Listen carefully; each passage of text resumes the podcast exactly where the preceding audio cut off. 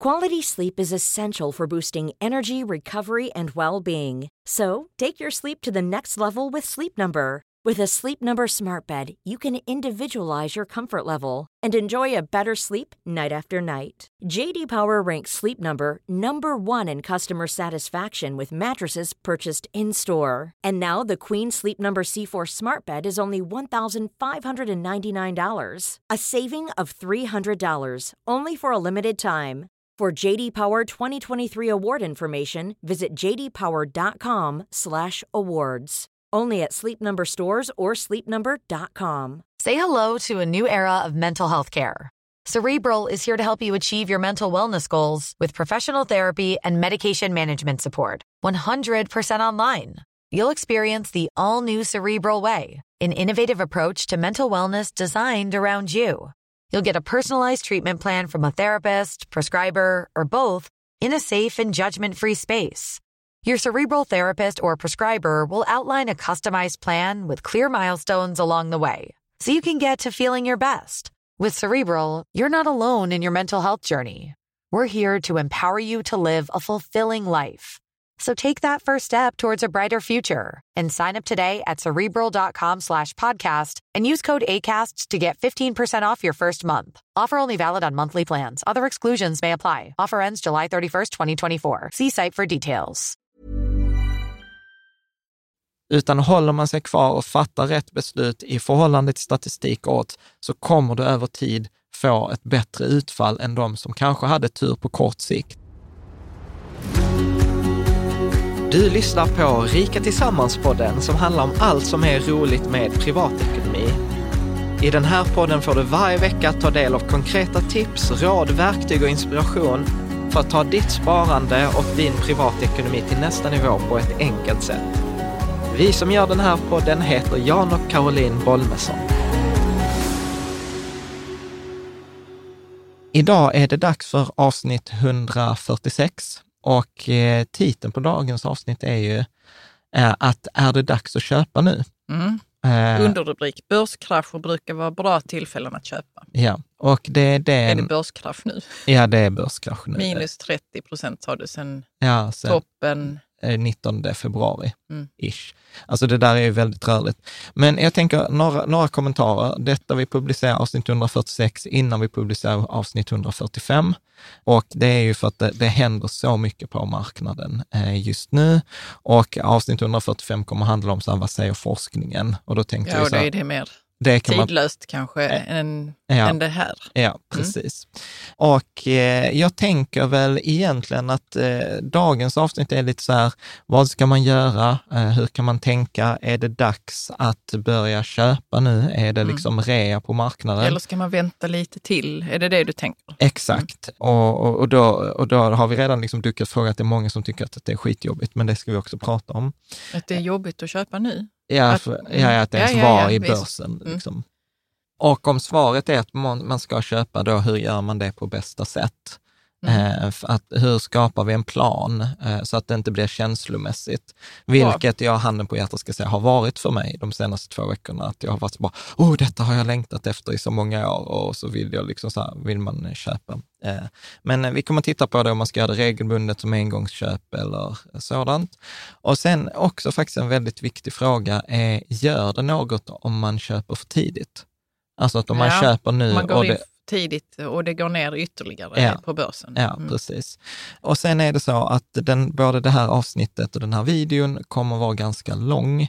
Eh, artikeln har vi redan publicerat. Vi fick ju spela in, alltså detta är andra versionen av detta avsnittet. Vi spelade in ett Ja, redan... varför behövde vi spela in ett, eh, ett, en version till och kassera det först? Jag hoppades att du inte skulle ställa den frågan, men det var två anledningar. Det ena var att det har hänt så mycket på börsen under den senaste veckan, men det andra var också för att eh, så som jag gjorde i förra veckan och tänkte att man skulle göra i förra veckan, det visade sig vara fel. Mm. Och mm. då var det, jag kommer prata om de misstagen som jag har gjort. Och så då är jag så här, då behöver inte ni göra samma misstag och då vore det oansvarigt att lägga upp ett sånt. Så att eh, därför är också, vissa av er har listat ut att detta avsnittet är lite sent eh, Ja. än Jo, senare än vad det ju. brukar Det vara. idag. Det är måndag idag, den skulle varit publicerad igår. Eh, så att detta kan... Eh, men, ja, Detta kan komma ännu senare i veckan. Ja, vi måste, Ja. ja. Men, men min poäng är i alla fall att eh, det kommer vara lite längre. Artikeln är väldigt eh, genomgående på, eh, på bloggen, så detta är ett av få tillfällen då jag säger se avsnittet och du kommer ha full glädje av avsnittet, men det kan ändå vara värt att kolla framförallt på kommentarerna och eh, på, på bloggen.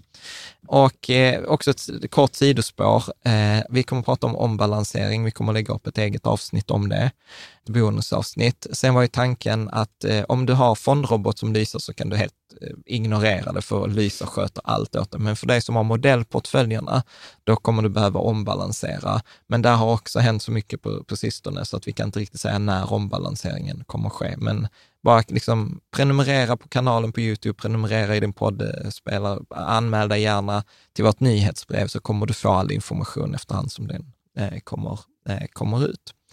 Och eh, det jag tänkte säga är ju att det är onekligen spännande tider.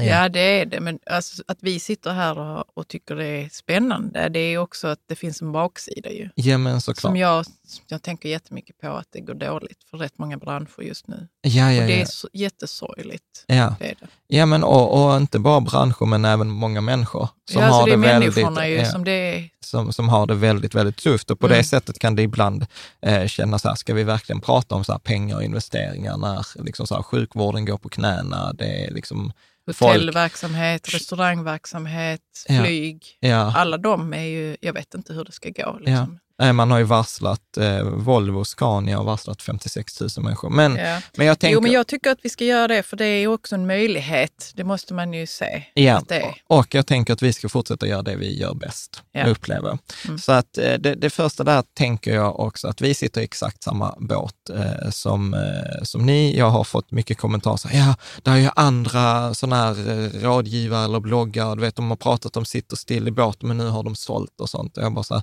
jag har empati för det. det är, har man inte varit med om en börskrasch som nu, så är det extremt jobbigt, särskilt när man liksom loggar in på sitt konto som, som vi här, eh, liksom där vi ligger, ja bara på vårt Avanza-konto så ligger vi ju 489 000 kronor back. Mm. Och, och då har vi inte ens pratat om Lysa eller våra Nordnet-konton, så att jag skulle väl gissa att vi är mer än det dubbla eh, back Så kan det vara, ja. Men eh, vad var det jag tänkte fråga? För du sa det, har man inte varit med om en börskrasch Mm. Så, så kan det vara väldigt känslomässigt om man vill liksom inte vara med. Man vill Absolut. väl inte vara inne på marknaden med sina pengar. Nej. Men du har ju varit med om ett par. Ja, detta den är ju 2008 var ju en krasch. Ja, var det väl? 2008 är den Och första jag 2000 minns eller eh, på 99, riktigt. Ja, Då 90, kom, ja, det är 2001. 2001, Ja, och 2001. 90 Mm. 98, men då, handen på hjärtat, då tyckte jag att jag hade mycket pengar, men då var det typ 20 000. Alltså jag, alltså jo, då, jo, men det kan, det kan vara mycket pengar för Ja. någon. Ja, Jan. Det, absolut. så är det ju. Jo, jo, absolut. Man har sparat ihop skitlänge. Jag fattar, Mm. jag menar i relation till hur det är nu, Ja. liksom, eh, de förlusterna. Så att, eh, så att vi sitter i exakt samma båt som du. Det känns skitjobbigt, jag fattar precis, du vet, man lägger in månads, eh, man månadssparar och sen är pengarna borta två, tre dagar liksom senare och man känner sig som värsta Ja, idioten. man, ska, man ska inte fundera för mycket på hur vad, länge man har sparat ihop de här Ja. pengarna. Nej, Men jag tänkte fråga dig så, hur eh, tycker du att, att denna kraschen mm. Jämför sig med de andra? Det är att de, det vi ska prata om i avsnittet. Det var bra. Så att, eh, så, jag vet inte något. nej, vi brukar vår, vår, Jag är alltid clueless när vi... när vi börjar. börjar. Ja. Så att vi kommer att prata om det. Vi kommer också att prata om det här med att börsen är ångerns tempel. Eh, man kan alltid ångra sig med börs. Man kan ångra sig att man inte sålde av i februari, man kan ångra sig att man inte har köpt mer, man kan ångra sig för alltid. Och tricket är att det är inte så mycket hämt, utan jag tänkte att i Det detta... är inte så mycket att hämta i att ångra sig. Nej, Nej, utan jag tänker att detta avsnittet ska handla om vad kan vi göra framåt? Hur kan vi Ja. ha vår plan? Hur kan vi Mm. göra en strategi? Hur kan vi utnyttja detta? För precis som du nämnde i, ett, i ett en bisats, eh, en börskrasch är på många sätt också en möjlighet, särskilt eh, för oss yngre. Eh, yngre är ju då, per, enligt forskning per definition, är man yngre under 55 år. Ja, men det, då är vi Eh, yngre. Så att, eh, så att på det sättet är ju detta också en ganska stor förmögenhetsomfördelning, där, där vi har möjlighet att komma in på en billigare nivå än på, på många, på många år. Mm. Men det är det vi ska, ska prata om. Ska vi gå in nu då i avsnittet? Ja, och jag tänker så här att vi kommer köra alldeles strax en, en, en, en sammanfattning också, men vi behöver ta, eftersom vi kommer prata extremt mycket om historisk avkastning i detta avsnittet, mm. så är det väldigt viktigt att veta att historisk avkastning är inte en garanti för framtida avkastning och att alla påståenden om liksom statistik, odds, framtid innehåller liksom en osäkerhet. Så det finns inga garantier, särskilt inte nu. Men som du kommer att se, jag tror ändå att detta är ett tillfälle då oddsen ligger till ens favör. Och jag kommer att beskriva detta mycket, prata om det sen mycket som en straff, eh, straffspark. Och eh, precis som vi har sett nu, investeringar kan både öka och minska i värde och i värsta fall så kan man förlora allt sitt insatta kapital. Men det kommer vi också prata om, vad är sannolikheten för det?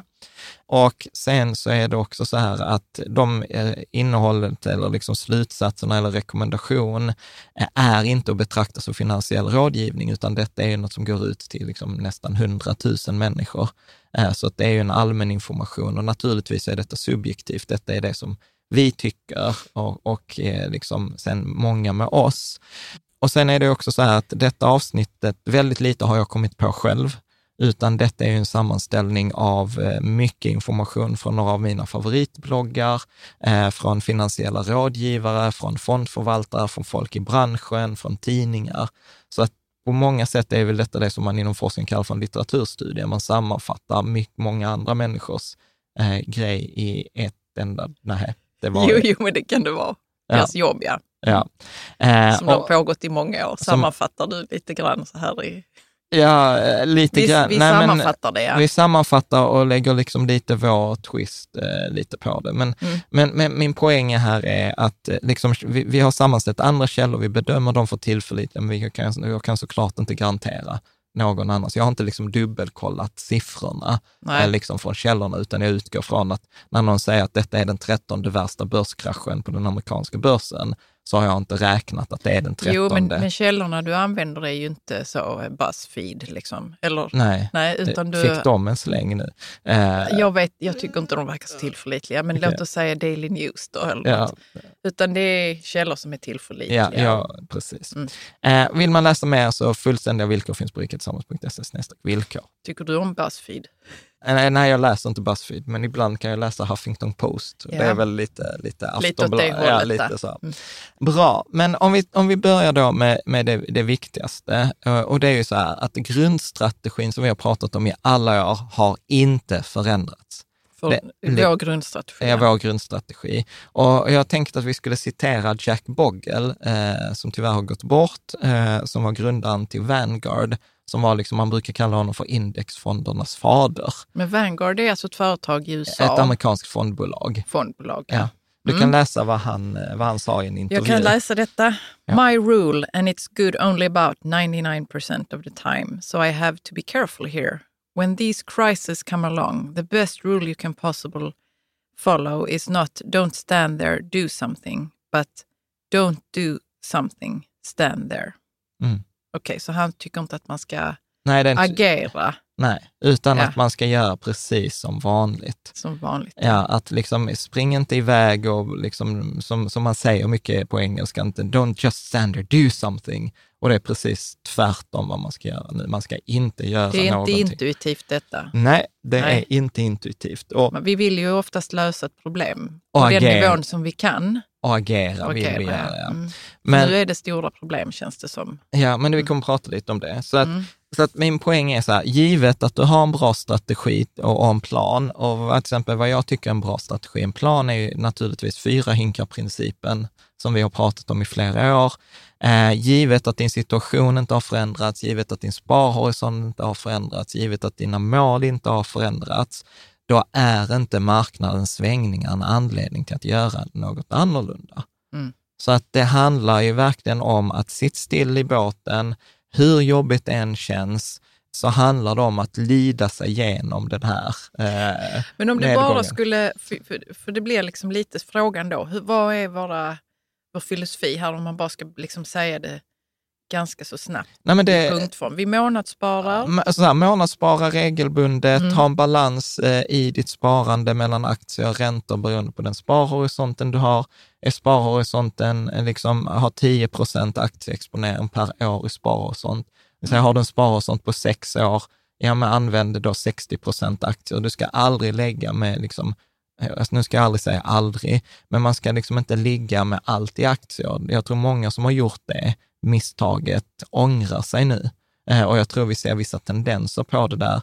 Eh, det ingår att till exempel pengar som ska användas inom 12 månader ska vara på ett bankkonto Mm och, och hela det där paketet. Så det är mycket, egentligen är det så här, det är avsnitt 99 som heter Kom igång med ditt sparande och avsnitt 133, bästa strukturen för ditt sparande. Jättebra. Det är de Mm. två, det är de reglerna liksom som, som, som gäller. Och sen är det allt det där andra som är liksom runt om, att försök inte tajma marknaden, eh, ha billiga fonder, investera i hela världen, köp inte enskilda aktier, Eh, köp inte de här alternativa investeringarna, typ bitcoin. Alla så, åh, bitcoin kommer och är som guld. Bara, nej, bitcoin är inte som guld och det har vi sett på nedgångar på 40 procent. Liksom. Mm. Och det är därför vi Jag också tror det är pratar rätt om vanligt. John, faktiskt när man ger sig in i ekonomi, att man gärna köper enskilda aktier. Ja, ja, ja. Man väljer så H&M eller ja, ja visst. något, något företag man gillar. Och det, det kan man ju göra, men vi pratar om en... Index, alltså Om sparande. ja, ja. precis. Och vi pratar egentligen så här, vad är det forskningen säger om sparande? Men vi Ja, behöver liksom vi inte, behöver inte det, det har vi gjort i andra Nej. avsnitt.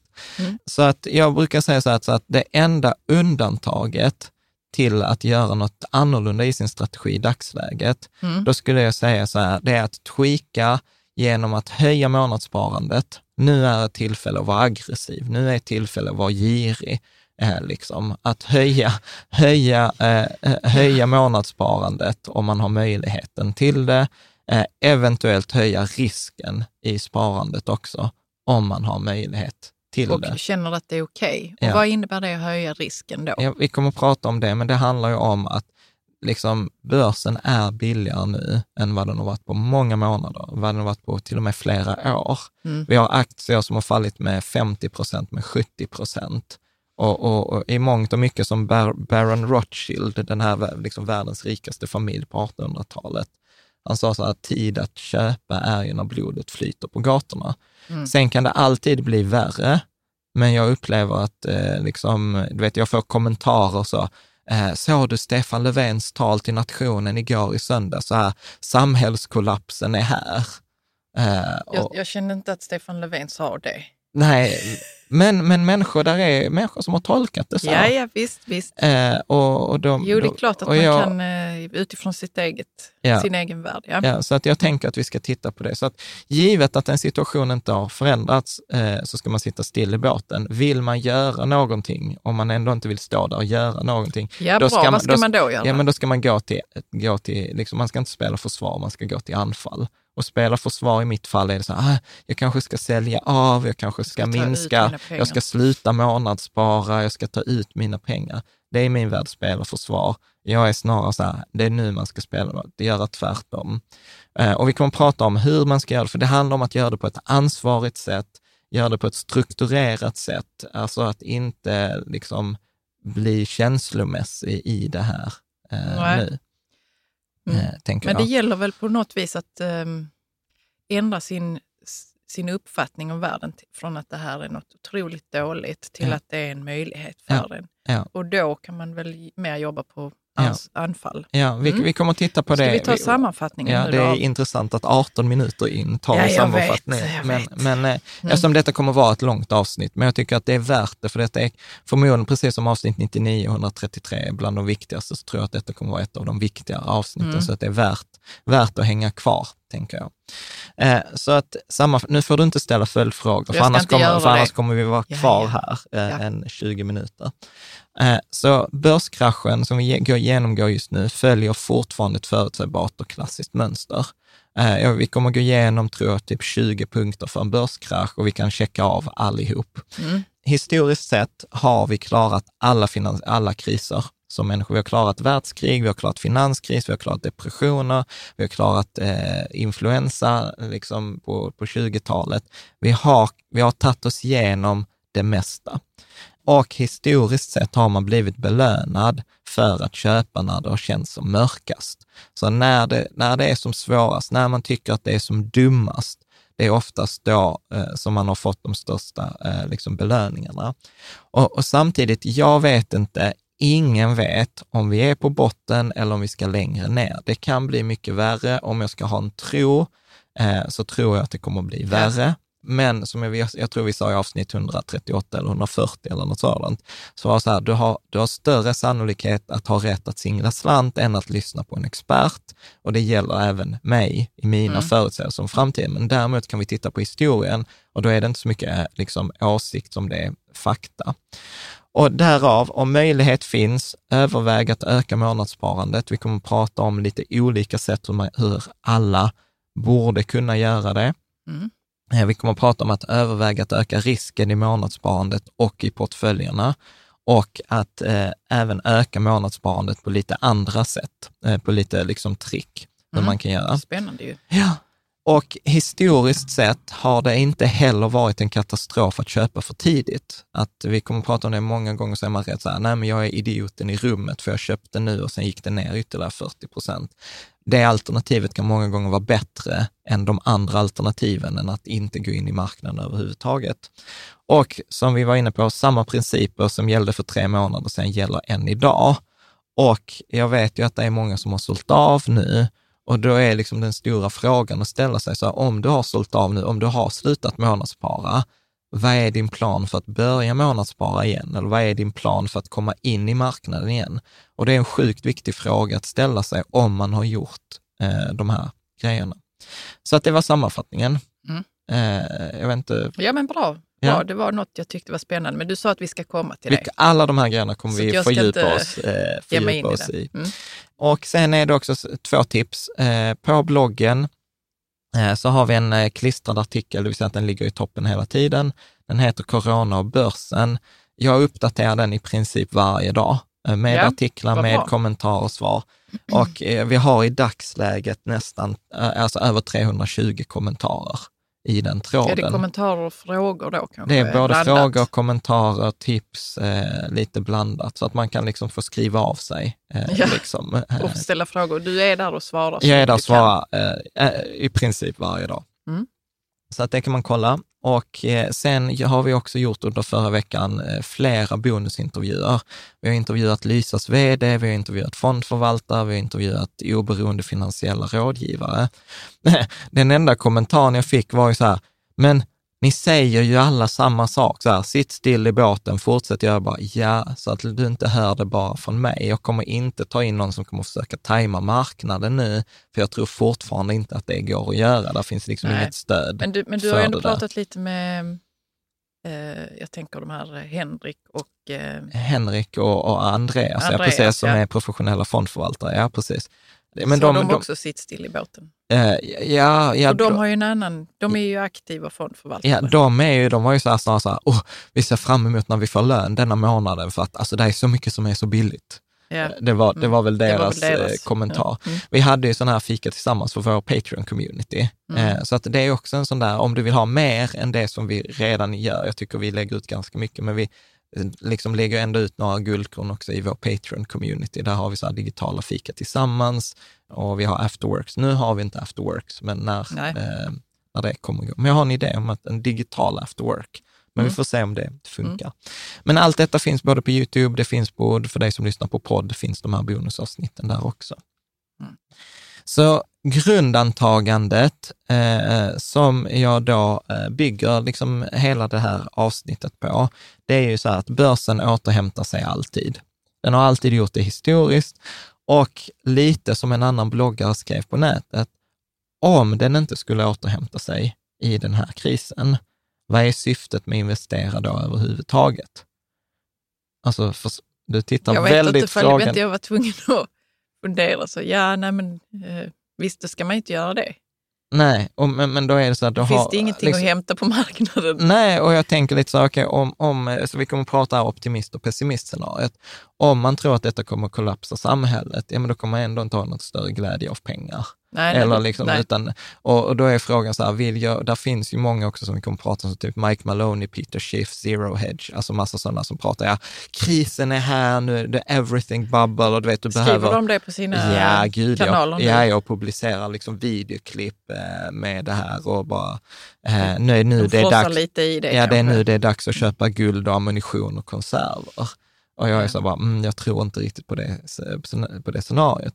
Men, men i alla fall, eh, jag gillar ju Winston Churchill eh, som, som lär ha sagt så här, ja, alltså jag är optimist för jag ser inte så mycket poäng i att vara något annat eh, Mm. i, i, i livet.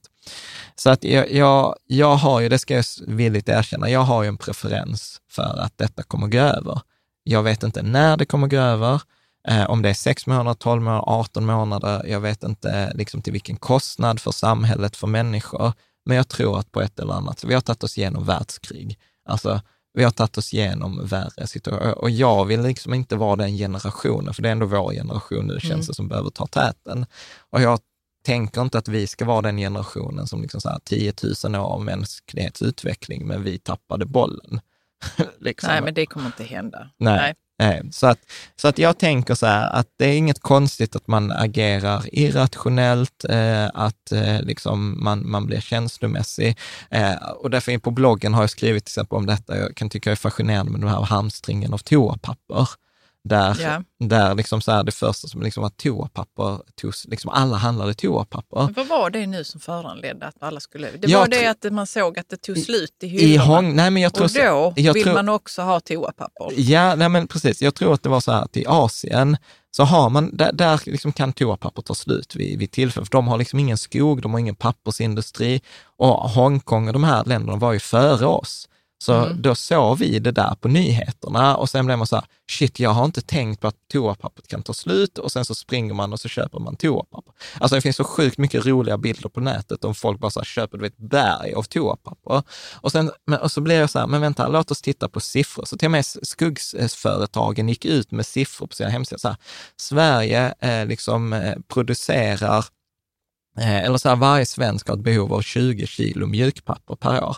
Varje svensk, är liksom, vi producerar så här 40 kilo mjukpapper varje år. Det är mer än dubbelt så mycket. Det är mjukpapper då Vi, alltså. ja, vi Mm. producerade 10 miljoner ton eh, pappersprodukter i Sverige och exporterade 9,2 miljoner ton. Så det var någon som skrev eh, liksom så här, Till Hongkong. Ja, men det var någon som skrev så här, eh, alltså så här, om det blir slut på grejer i, i butikerna så kommer inte toapapper vara en av dem. Vi kan alltså sluta exportera toapapper till resten av världen och så kan varje svensk få tio års förbrukningar toapapper. Mm. En med. Så att, Ja, det känns ju tryggt. Ja, och då menar jag så, det, det är irrationellt och det, det är som en kompis till oss berättade att hans mamma hade varit på ICA eh, och så hade hon sett att alla köper pasta. Och hon bara, ja men då måste jag också köpa pasta. Och sen när hon hade köpt De vet pasta, något som jag inte vet. Exakt, exakt. Och sen när Mm. hon köpt pasta så var hon så här, jag äter ju inte ens pasta. Jag är jag är glutenintolerant." glutenintolerant. Men någon annan kan... Och då, är, och då är min tanke så här, det. och då är min tanke så här, om det är så att vi agerar som med toapapper och, Och pastan. och, och pasta, tänk om det är så vi agerar på börsen också. Tänk Mm. om det är så att vi agerar irrationellt. Så att jag tänker mycket på det som att det är som en straffspark, eh, liksom i Det fotboll. här med att- att, Eh, eh, Hela situationen på hela börsen just situationen. nu är så här att vi har fått en eh, möjlighet till en straffspark. Och det betyder, bara för att jag har fått en straffspark, det betyder inte att det är mål. Jag kan, målvakten kan fortfarande fånga bollen. Jag kan skjuta i stolpen, jag kan skjuta i ribban, jag kan skjuta utanför målet. Men sannolikheten är ändå att jag kommer göra mål. Men vad är då mål?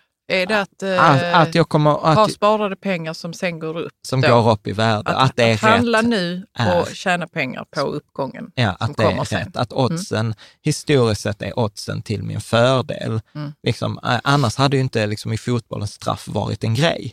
Eller? Nej, nej, det är bara så här, visst. nej men du får straff men det kommer gå sämre för dig än om du inte fick det. Alltså, nej, men det är så här, jag skiter i straffen Nej, jag. men visst. Nej, Men du, du förstår vad jag menar. Mm. Liksom att historiskt sett har man alltid blivit belönad för att göra det som är rationellt rätt, även om det är känslomässigt fel. Alltså det känns fel. Och, och liksom en, precis som Andreas och Henrik, de här två fondförvaltarna, de sa till mig, i, eller i det här fikat tillsammans som vi hade på Patreon i vår community, så sa de så här, alltså den enklaste frågan att ställa sig är så här, kommer vi sluta om 12 månader, om 24 månader, kommer vi sluta konsumera mat? Kommer vi sluta titta på Netflix? Kommer vi sluta googla grejer? Kommer vi sluta åka på semester? Kommer vi sluta handla smink? Kommer vi sluta handla liksom eh, alla de här, konsumera de här grejerna? Kommer vi sluta ha konferenser? Kommer vi sluta flyga, alltså flygplan? Högst, vi kommer inte göra det. Högst Nej. sannolikt inte. Nej, men det är roligt hur de, eh, de tänker ju eh, rationellt. Ju. Och mm. så har jag också tänkt så att vi kommer ändå konsumera vissa grejer. Vi kommer fortsätta med en viss konsumtion. Ju. Mm. Men vilken konsumtion är det? Mm. Så, tänk, så tänker jag. Jag mm. vet att smink kommer fortsätta. Men var det inte du som sa det med läppstift? Jo, jo, att eh, man vill alltid köpa läppstift. I uppgång så vill man ha läppstift för man känner sig fin. I nedgång så är det ju liksom en moralhöjare mm. att få känna sig fin. Mm. Så att det säljer alltid. ja, precis.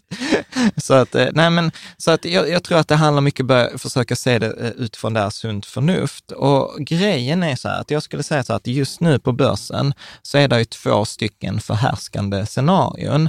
Och, och normalt så är det ju så att börsen har konsensus om framtiden. Alltså det bör man förstå ja. att börsen handlar ju mycket om framtida förväntningar att börsen ligger liksom ett par månader, kanske ett år före i tiden än vad liksom verkligheten ligger.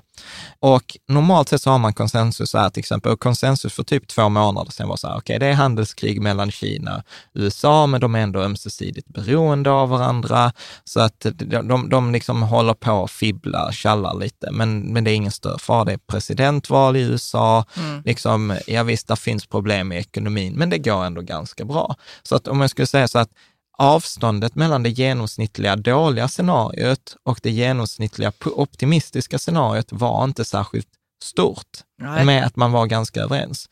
Problemet just nu, det är ju att det är väldigt mycket osäkerhet. Att just nu är avståndet mellan det genomsnittliga optimistiska scenariot som, är, som låter typ så här, detta kommer att gå över, det är en enklare kris än tidigare, för där kommer ett slut antingen liksom när vi får ett vaccin eller när vi får flockimmunitet, att det är bara en tidsfråga, ingen vet om det är 6, 12 eller 18 eh, månader. Eller liksom då andra scenariot som är så här, detta kommer gå åt helvete, eh, liksom, eh, du vet, företag kommer gå i konkurs, där är 300 000 arbetslösa i USA bara i fredags. Eh, det kommer liksom bli en enorm kostnad för samhället. Vi vet inte när detta kommer gå över, viruset kan mutera. Ja, och, så vidare, och så vidare. Mm. Och, och eh, jag tänkte inte att vi i poddavsnittet skulle fördjupa oss så mycket i de här två scenarierna. Jag har gjort det på bloggen i artikeln, där faktiskt många har skrivit så här, gud, detta är den bästa sammanfattningen av eh, scenariot. För jag har till och med gått igenom detta med vaccin och mutationer och liksom case studyn på den här båten. Princess Diamond. Ja, mm. det, för det blev en fantastisk case study. Ofrivilligt, men case study. Mm. I hur det sprids. I det, hur det sprids. Mm. Och, och liksom mycket på sätt och vis har vi ändå haft tur i oturen också, att, att det här coronaviruset är ju ganska likt sars-virus, eh, sars-viruset som för några år sedan. Så att det är ju företag som kunde liksom plocka fram gammal forskning om man liksom på tre månader, för där är ljusglimtar, alltså på tre månader har vi gått till tester i människor. Där pågår, Med vaccin, ja. Jo, på, det tyckte jag var så fruktansvärt snabbt och osäkert. Ja, för du, är ju, så, du har ju doktorerat i mikrobiologi. Ja, det har jag gjort.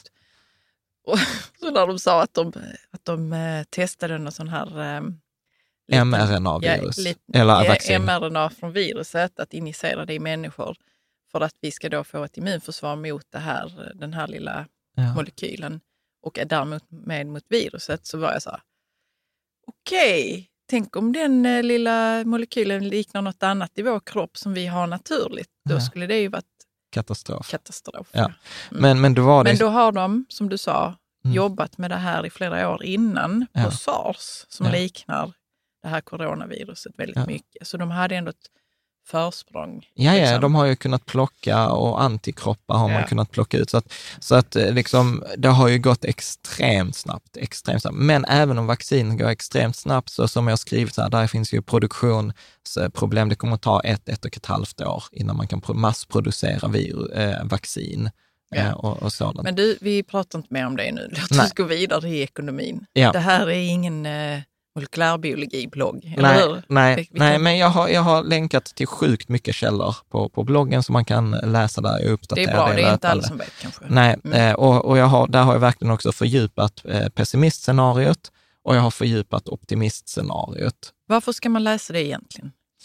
För att eh, jag tror att, eh, att få, eh, få båda, för mig var det viktigt att ha båda sidor, för det är så lätt att hamna i filterbubblan, där man bara ser det negativa eller man bara ser det positiva. Mm. Och jag tror att det är viktigt att man, särskilt när man börjar titta på det här, att man ser det eh, nyktert och rationellt. Ja, ja, så att jag, jag, tro, jag, tror att nyckeln, till exempel i ledarskap eller nyckeln i en sån här situation, det är att se det för vad det är, varken bättre eller sämre, och sen försöka fatta beslut utifrån det baserat också på historisk erfarenhet. Mm. Eh, så att för mig är detta väl egentligen så här, hur ser fakta ut? Ja, man får lägga upp alla fakta man har på bordet ja. och sen så är det vissa fakta som inte hamnar där ja. för att vi inte vet det. Ja, precis. Så är det ju bara. Så att det, det, viktigaste här att veta, det är ju bristen på den här konsensus. Det är ju den här bristen när vissa liksom skriver så här, det är dags för samhällskollaps och så agerar man på det och tar ut alla sina pengar. Mm. Medan optimisterna säger så här, men detta är, eh, liksom är över till sommaren. Är med? Att så de, ingen av dem har kanske rätt egentligen? Ingen vet. Ingen det, vet, det är nej. det som är grejen. Och eftersom ingen vet och avståndet är så stort mellan dem så finns det ingen konsensus. Och det är därför vi kan säga att börsen den ena dagen kan gå plus 10 procent och sen kan det gå minus 10 procent en annan dag. Mm för att liksom, man vet inte vilken fot man ska stå på. Nej, och sen precis. gör det ju inte bättre, eh, liksom så här, det, det börsen hatar är osäkerhet. Och till exempel USA fumlar ju kopiöst med bollen just nu. Hur då det, menar du? Nej, men de är fortfarande igång med sin testning. Man, eh, man skulle rösta igenom ett räddningspaket och det godkändes inte. Så som när vi spelar in idag så tror jag många att börsen kommer att rasa i USA igen eh, för att Demokraterna och Republikanerna kommer inte överens. Äh, inte ens i dessa tider. Inte ens i dessa tider kommer de äh, överens. Så att det är osäkerheten. Men det som jag tänker är det positiva i detta är för att jag tror att för att svara på de frågorna som vi pratade om innan, vad ska mm. man göra nu, hur ska jag investera? Då behöver man inte ha rätt om pessimist eller optimistscenariot. Utan jag tror att man kan ha en strategi oavsett vilket. Börsen, börsnedgången eh, följer då ett, eh, fortfarande ett klassiskt mönster. Och detta är också så här viktigt att, att se. Detta är till exempel varför jag upplever att jag kan hålla mig ganska lugn. Mm. Eh, att inte få panik för att eh, liksom alla stora börskrascher det börjar med att det är stora och långt utöver det normala rörelser. Alltså att börsen kan gå plus eh, 5 procent, den kan gå minus 5 procent. Jag tror till exempel under 2019 hade vi inte en enda rörelse över 3 procent i någon riktning. Medan nu liksom hade vi en vecka där eh, liksom börsen kunde gå plus 5 på måndagen, minus 5 på tisdagen, plus 10 på... Alltså det var så här, en, alltså rörelser, jättestora rörelser. Jättestora rörelser ja. Vi har också en situation där tillgången börjar samvariera och går mot en hög korrelation, det vill säga till exempel så att aktier går ner, räntor går ner, guld går ner.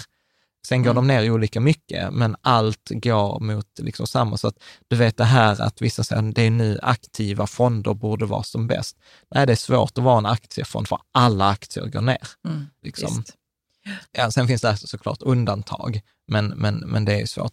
Något som också alltid händer i kris är att svenska kronan försvagas eh, och valutor som eh, folk flyr till säkra valutor som US-dollar, Schweiz och frank, euro, euro etc. Mm. Så detta var till exempel en anledning till, kommer du ihåg när vi skaffade Revolut-kortet? Yeah. Så sa jag att vi kunde ha olika valutor, du vet, så då köpte jag, tror jag köpte tusen schweizerfranc eller 2000 schweizerfranc eller så. Just för att det är sån här buffert prepping-grej, mm. att ha, liksom, eh, ha en annan valuta.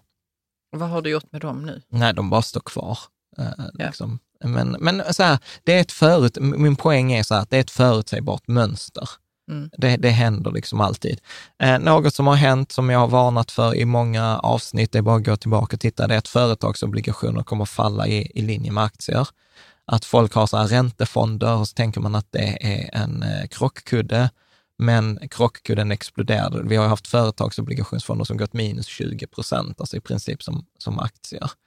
Och det pratade vi om innan, att, att aktiefonder, den bästa aktiefonden innehåller de bästa aktierna, men den räntefonden som ger den högsta avkastningen innehåller ju de sämsta företagen, ja. eftersom det handlar ju om lån. Kommer du ihåg de exemplen vi har gjort? Att ja, man vill ju ha högst ränta av den som kan som man är mest osäker på kommer att betala. Mm.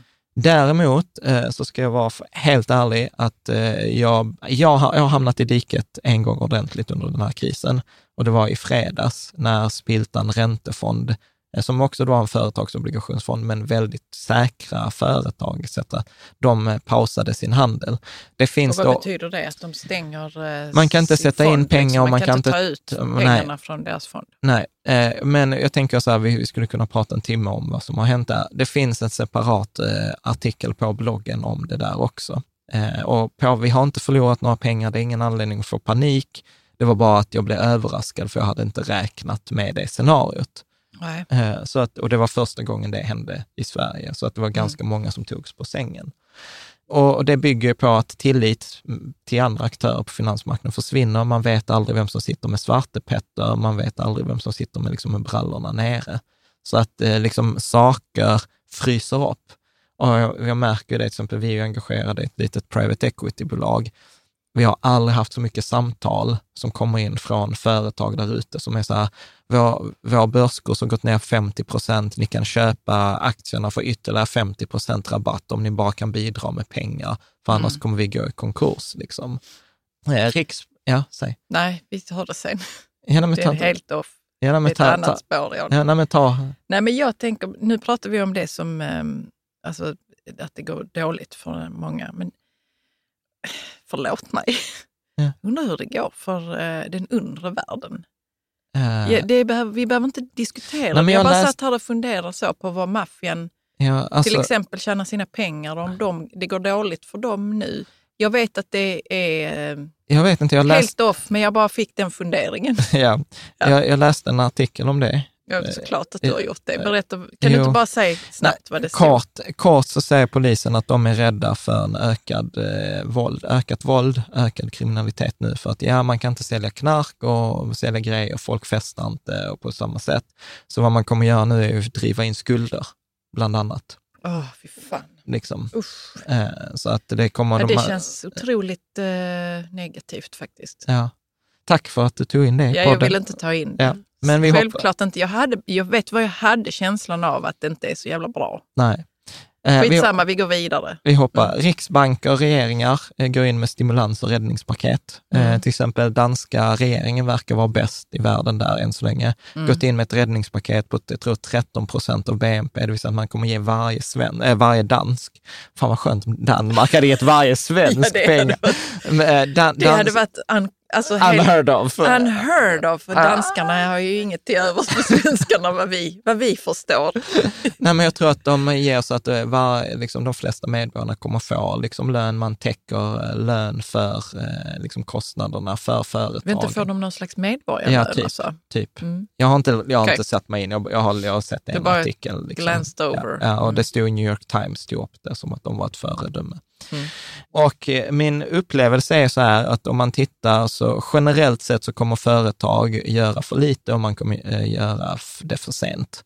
Och det är min upplevelse från att jobba till 15 år i styrelsen. När det är en jobbig situation så gör man generellt sett för lite och man gör det för sent. Man är försiktig. Man är för försiktig. Mm. Eh, liksom. Och detta har ju många, där är en amerikansk trader som kallar detta så här, if you see one cockroach, assume there's more. Liksom. Att Finns det en kackerlacka så kommer det fler. Det blir värre innan det blir bättre. Liksom. Mm. Men om vi tar ytterligare några så mönster, och detta kan man komma ihåg för framtiden också, att eh, liksom rekyler efter stora nedgångar är vanliga. Alltså har man sett en nedgång på minus 10 procent är det inte ovanligt att dagen efter är plus 6 procent. Yeah. Eller två dagar efteråt. Så att det gör ju väldigt svårt att till exempel säga, ah shit, nu går det åt helvete och så säljer man och sen missar man uppgången eller rekylen. Ja. Alltså så, så, så känns vet. det som att man borde bara inte röra pengar ja, Man känner sig liksom. som en idiot. Ja. Dock, de här rekylerna gör, gör, är bra, ofta bra säljläge. Om man, om man hamnat i en situation att man måste ut, då är det oftast bäst att gå ut på de här rekylerna, för de kommer. Mm. Mm. Eh, vad man också ser så här klassiskt, guld håller emot, har gått ner lite, men jag tror att guldet är bara ner typ 1 procent eh, i US-dollar. Eftersom svenska valutan har minskat i värde så är guldet i svenska kronor på plus. Ja. vilket eh, liksom är inte oväntat. Eh, det är inte oväntat att guld minskar i startskedet av en kris för att sedan öka i värde. Så att det hände 2008. Samma sak, silvret har ju bara rasat ut över en klippa. Så att det är också inget eh, liksom, ovanligt. Eh, Tillit har vi ju pratat om att eh, vissa fonder stängs. Eh, alternativa placeringar som bitcoin etc. visar sig inte hålla måttet. Eh, många som är med om sin första börskrasch, jag, bruk, jag har ju sagt i många avsnitt att den genomsnittliga 40-åringen har inte upplevt it-bubblan, den genomsnittliga 30-åringen har inte upplevt finanskrisen. Nej. Så många upplever sin första kris och det är nu man börjar se vilken, det är nu man får liksom insikt om vilken investerare man är själv. För det går liksom inte att lära känna sig själv i en uppgång. Så att det Nej. som jag tycker är lite synd och som jag har empati med, det är ju att många säger, ja men jag har 10 års sparhorisont eller jag har 15 års sparhorisont. Men den 15 års sparhorisonten tog slut efter tre år i förra veckan. Liksom. Eh, och det, För att då hände detta? Ja. Så att eh, jag brukar säga så att en av de största möjligheterna med en börskrasch, som inte alls har med pengarna att göra, det är ju verkligen stanna upp, skriva ner anteckningar varje dag. Hur känns det idag? Vad har jag lärt mig? Vad, vad har jag gjort, jag? Vad, vad har jag gjort för misstag? Vad vill jag inte? Mm. Eh, lite så här postmortem-analys. Liksom, jag började i den artikeln med Spiltan. Där har jag redan börjat den här postmortem-analysen. Alltså så här, vad, vad är det för misstag jag gjorde? Eh, framförallt i antagande, för det är alltid antagandet vad är det man säger på, på, engelska? Assumptions is the mother of all fuck-ups. Mm. Eh, att man antar massa grejer och sen så stämmer visar, inte de för att man har det inte på fötterna riktigt ja, kanske. Ja, mm. så att, och jag brukar säga så här att gör man det jobbet nu, det kommer man tjäna sjukt mycket pengar på i framtiden. Mm, för att man de skriver här, ner det, men också att man har, man, man har de anteckningarna tillgängliga för sig själv och kommer ihåg vad man har skrivit. För man kan ju inte bara glömma bort dem Nej, man måste, ju, man måste ju assimilera denna kunskapen. Det, ja, ju, det måste man göra. Det, det är ju denna kunskapen som jag är tacksam för, liksom som jag skaffade mig 2001 och 2008. Det är ju den, det är en kunskap som jag är tacksam för nu. Mm. Och som jag säger, som hittills upplever att mitt enda misstag har varit i antagandet av att då en korträntefond som Spiltan Räntefond Sverige kommer att vara likvid genom hela krisen. Mm. Och det var en fuck-up. Eh, sen så måste jag liksom återigen liksom plocka, vad är guldkornen i den här skittunnan, eller i den här tunnan ja, ja. med skit? Mm. Eh, men men det, det, det är arbetet redan påbörjat. Eh, något man också ser, antal inloggningar på Avanza Nordnet ökar. Avanza var ju den mest eh, nedladdade näringslivsappen i App Store häromveckan och sånt. Så att, Men alltså bara för det kan man säga att det går bra för Avanza då? Kan, alltså... Ja, jag tror att de lider nog inte. Det är mycket transaktioner nu ju. Ja, det är många det är som det. handlar, köper och säljer, så att mm. eh, på, de tror jag inte lider. Nettoinflöden av pengar ändras till nettoutflöden. Alltså folk tar ju ut, alltså man, det finns ju sådana här grafer som visar inflöden och utflöden aldrig sett så stora utflöden i fonder, till exempel i USA. Eh, typ de enda fonderna just nu som har inflöden är teknikaktiefonder. Annars i princip allt annat har utflöden. Eh, så att det händer ju också alltid. Vad sa du, det, alltså, äh, teknikfonder? Aktier. Ja, för att Google, Amazon, Facebook verkar hålla emot. Vilket också är så när alla analytiker sa så här, när en börskrasch kommer så kommer eh, teknikaktier, för de har ökat så mycket i värde, de här FANG-aktierna. Alltså de, kommer, de, är, ja, de är i bubbla, de kommer krascha i nästa kris. Har inte kraschat. Inte, men det beror nog på hur krisen ser ut. Ingen aning. Alltså, nej, det in, kanske man inte kan veta det heller. Ingen nej. aning. Eh, så att det är därför jag är så himla försiktig. Jag brukar säga så att nej, jag brukar inte lyssna på analytiker, för man har, man har ingen aning.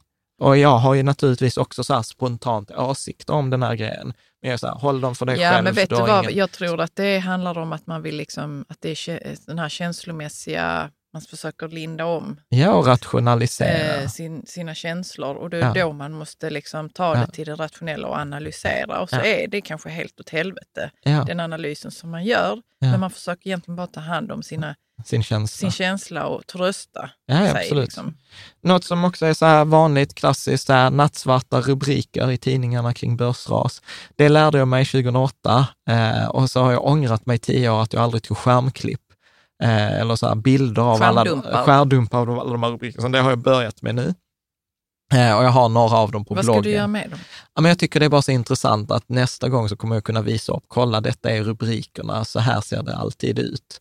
Så att det är återigen ett förutsägbart mönster. Till och med SVT hade en så här, börsraset det här och du vet så här, hela, hela framsidan var så här bara en sån graf som kraschade och liksom folk som drog sitt hår. Jag är så här, SVT också. Liksom. Ja, ja men, det är lite mer eh, kvällstidningsstuk. Ja. Sen var den borta fem timmar senare. Men, jag vet varför tog de bort den? Ja, men för att, för att då var det ju nya nyheter.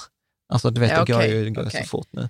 Ja. Eh, allt, och det är också så här att det går fort, saker på måndag är historia på onsdagen. Alltså så här, det som man innan pratade kort sikt var kanske en vecka, en månad. Kort sikt nu, det är några timmar.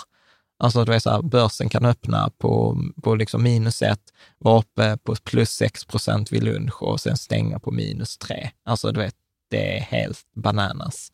Och sen är det också så här, eh, man, man, drar alla företag över en kam.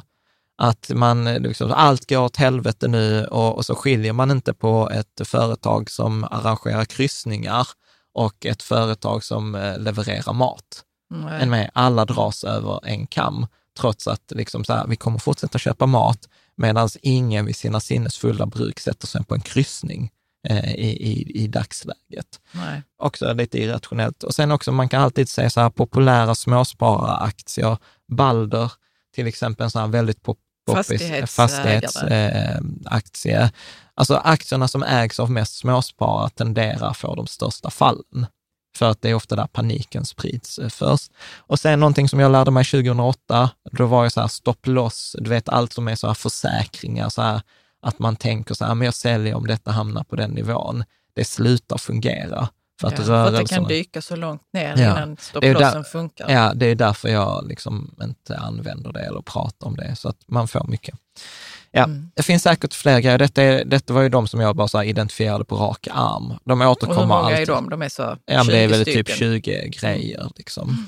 Så, att, eh, så att typ i, i de här 20 faktorerna är det ingen skillnad på hur denna krisen, alltså rent, om vi bortser från liksom vad som orsakade krisen, för det är unikt varje gång, eh, liksom, eh, IT-bubbla eller fastigheter eller olja eller vad det nu är, i detta fallet då ett virus. Så det är unikt var, varje gång.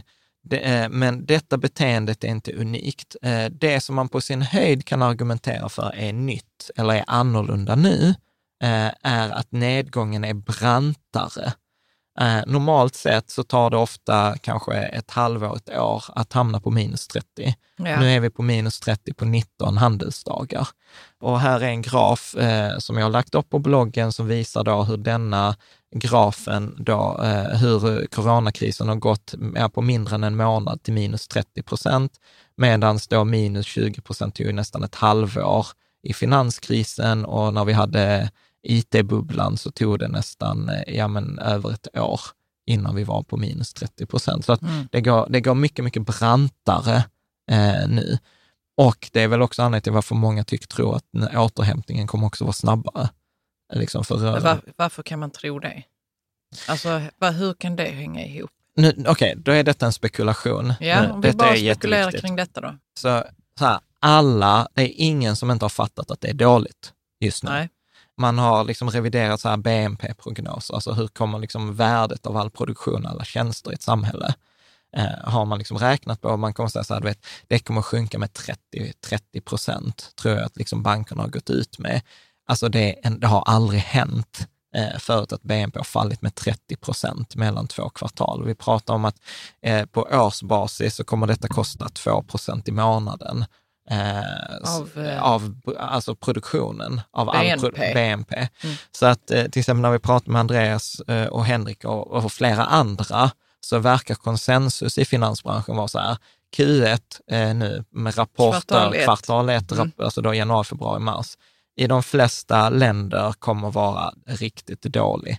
Alltså så här, vissa länder kommer vara mindre dålig för man kunde ändå producera för fullt i januari och halva februari. Ja. Så den kommer vara dålig. Q2 då eh, kommer vara katastrof. För i Q2 då, då är liksom produktionen står stilla, man har inte produktionskedjor igång, eh, varsel, alltså man kan inte bara liksom stänga ner en fabrik och sen bara trycka på knappen och sätta igång det. Det är inte så det funkar. Nej. Eh, så att eh, man räknar med att Q1 och Q2 kommer vara katastrofsiffror, alltså så dåliga som vi aldrig har sett dem för. Men Q3 och Q4 kommer vara bättre, för då har man liksom börjat hitta någon slags eh, balans, något no normalläge, även om normalläget även inte är även i detta. Och eftersom börsen alltid tittar på derivaten, alltså börsen tittar alltid på skillnaden än med vart är trenden på väg. Det är därför att man pratar om tillväxt, omsättningstillväxt, vinsttillväxt. Och i, i jämförelse mellan då, då liksom om vi då jämför Q3, Q4 med Q1, Q2, så kommer Q3 och Q4 sann, med stor sannolikhet vara väldigt mycket bättre i jämförelse med liksom hur det har varit misärigt. Mm. Liksom. Förstår du hur jag menar? Ja.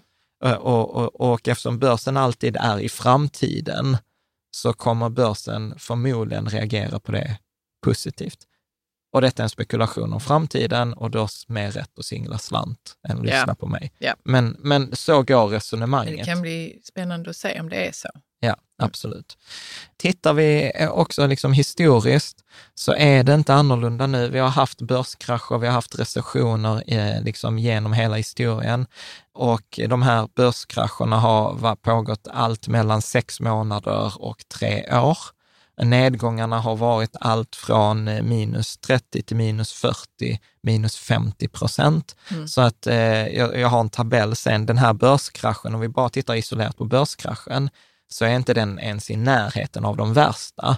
De värsta, jag tror att det var någon som har räknat med att i fredags, eh, då 20-19 mars, då var detta bara inom situationstecken den trettonde sämsta börskraschen. Så mm. vi är inte ens topp 10, eller i fredags var vi inte ens topp 10 börskrascher någonsin. Men vilken är topp 1?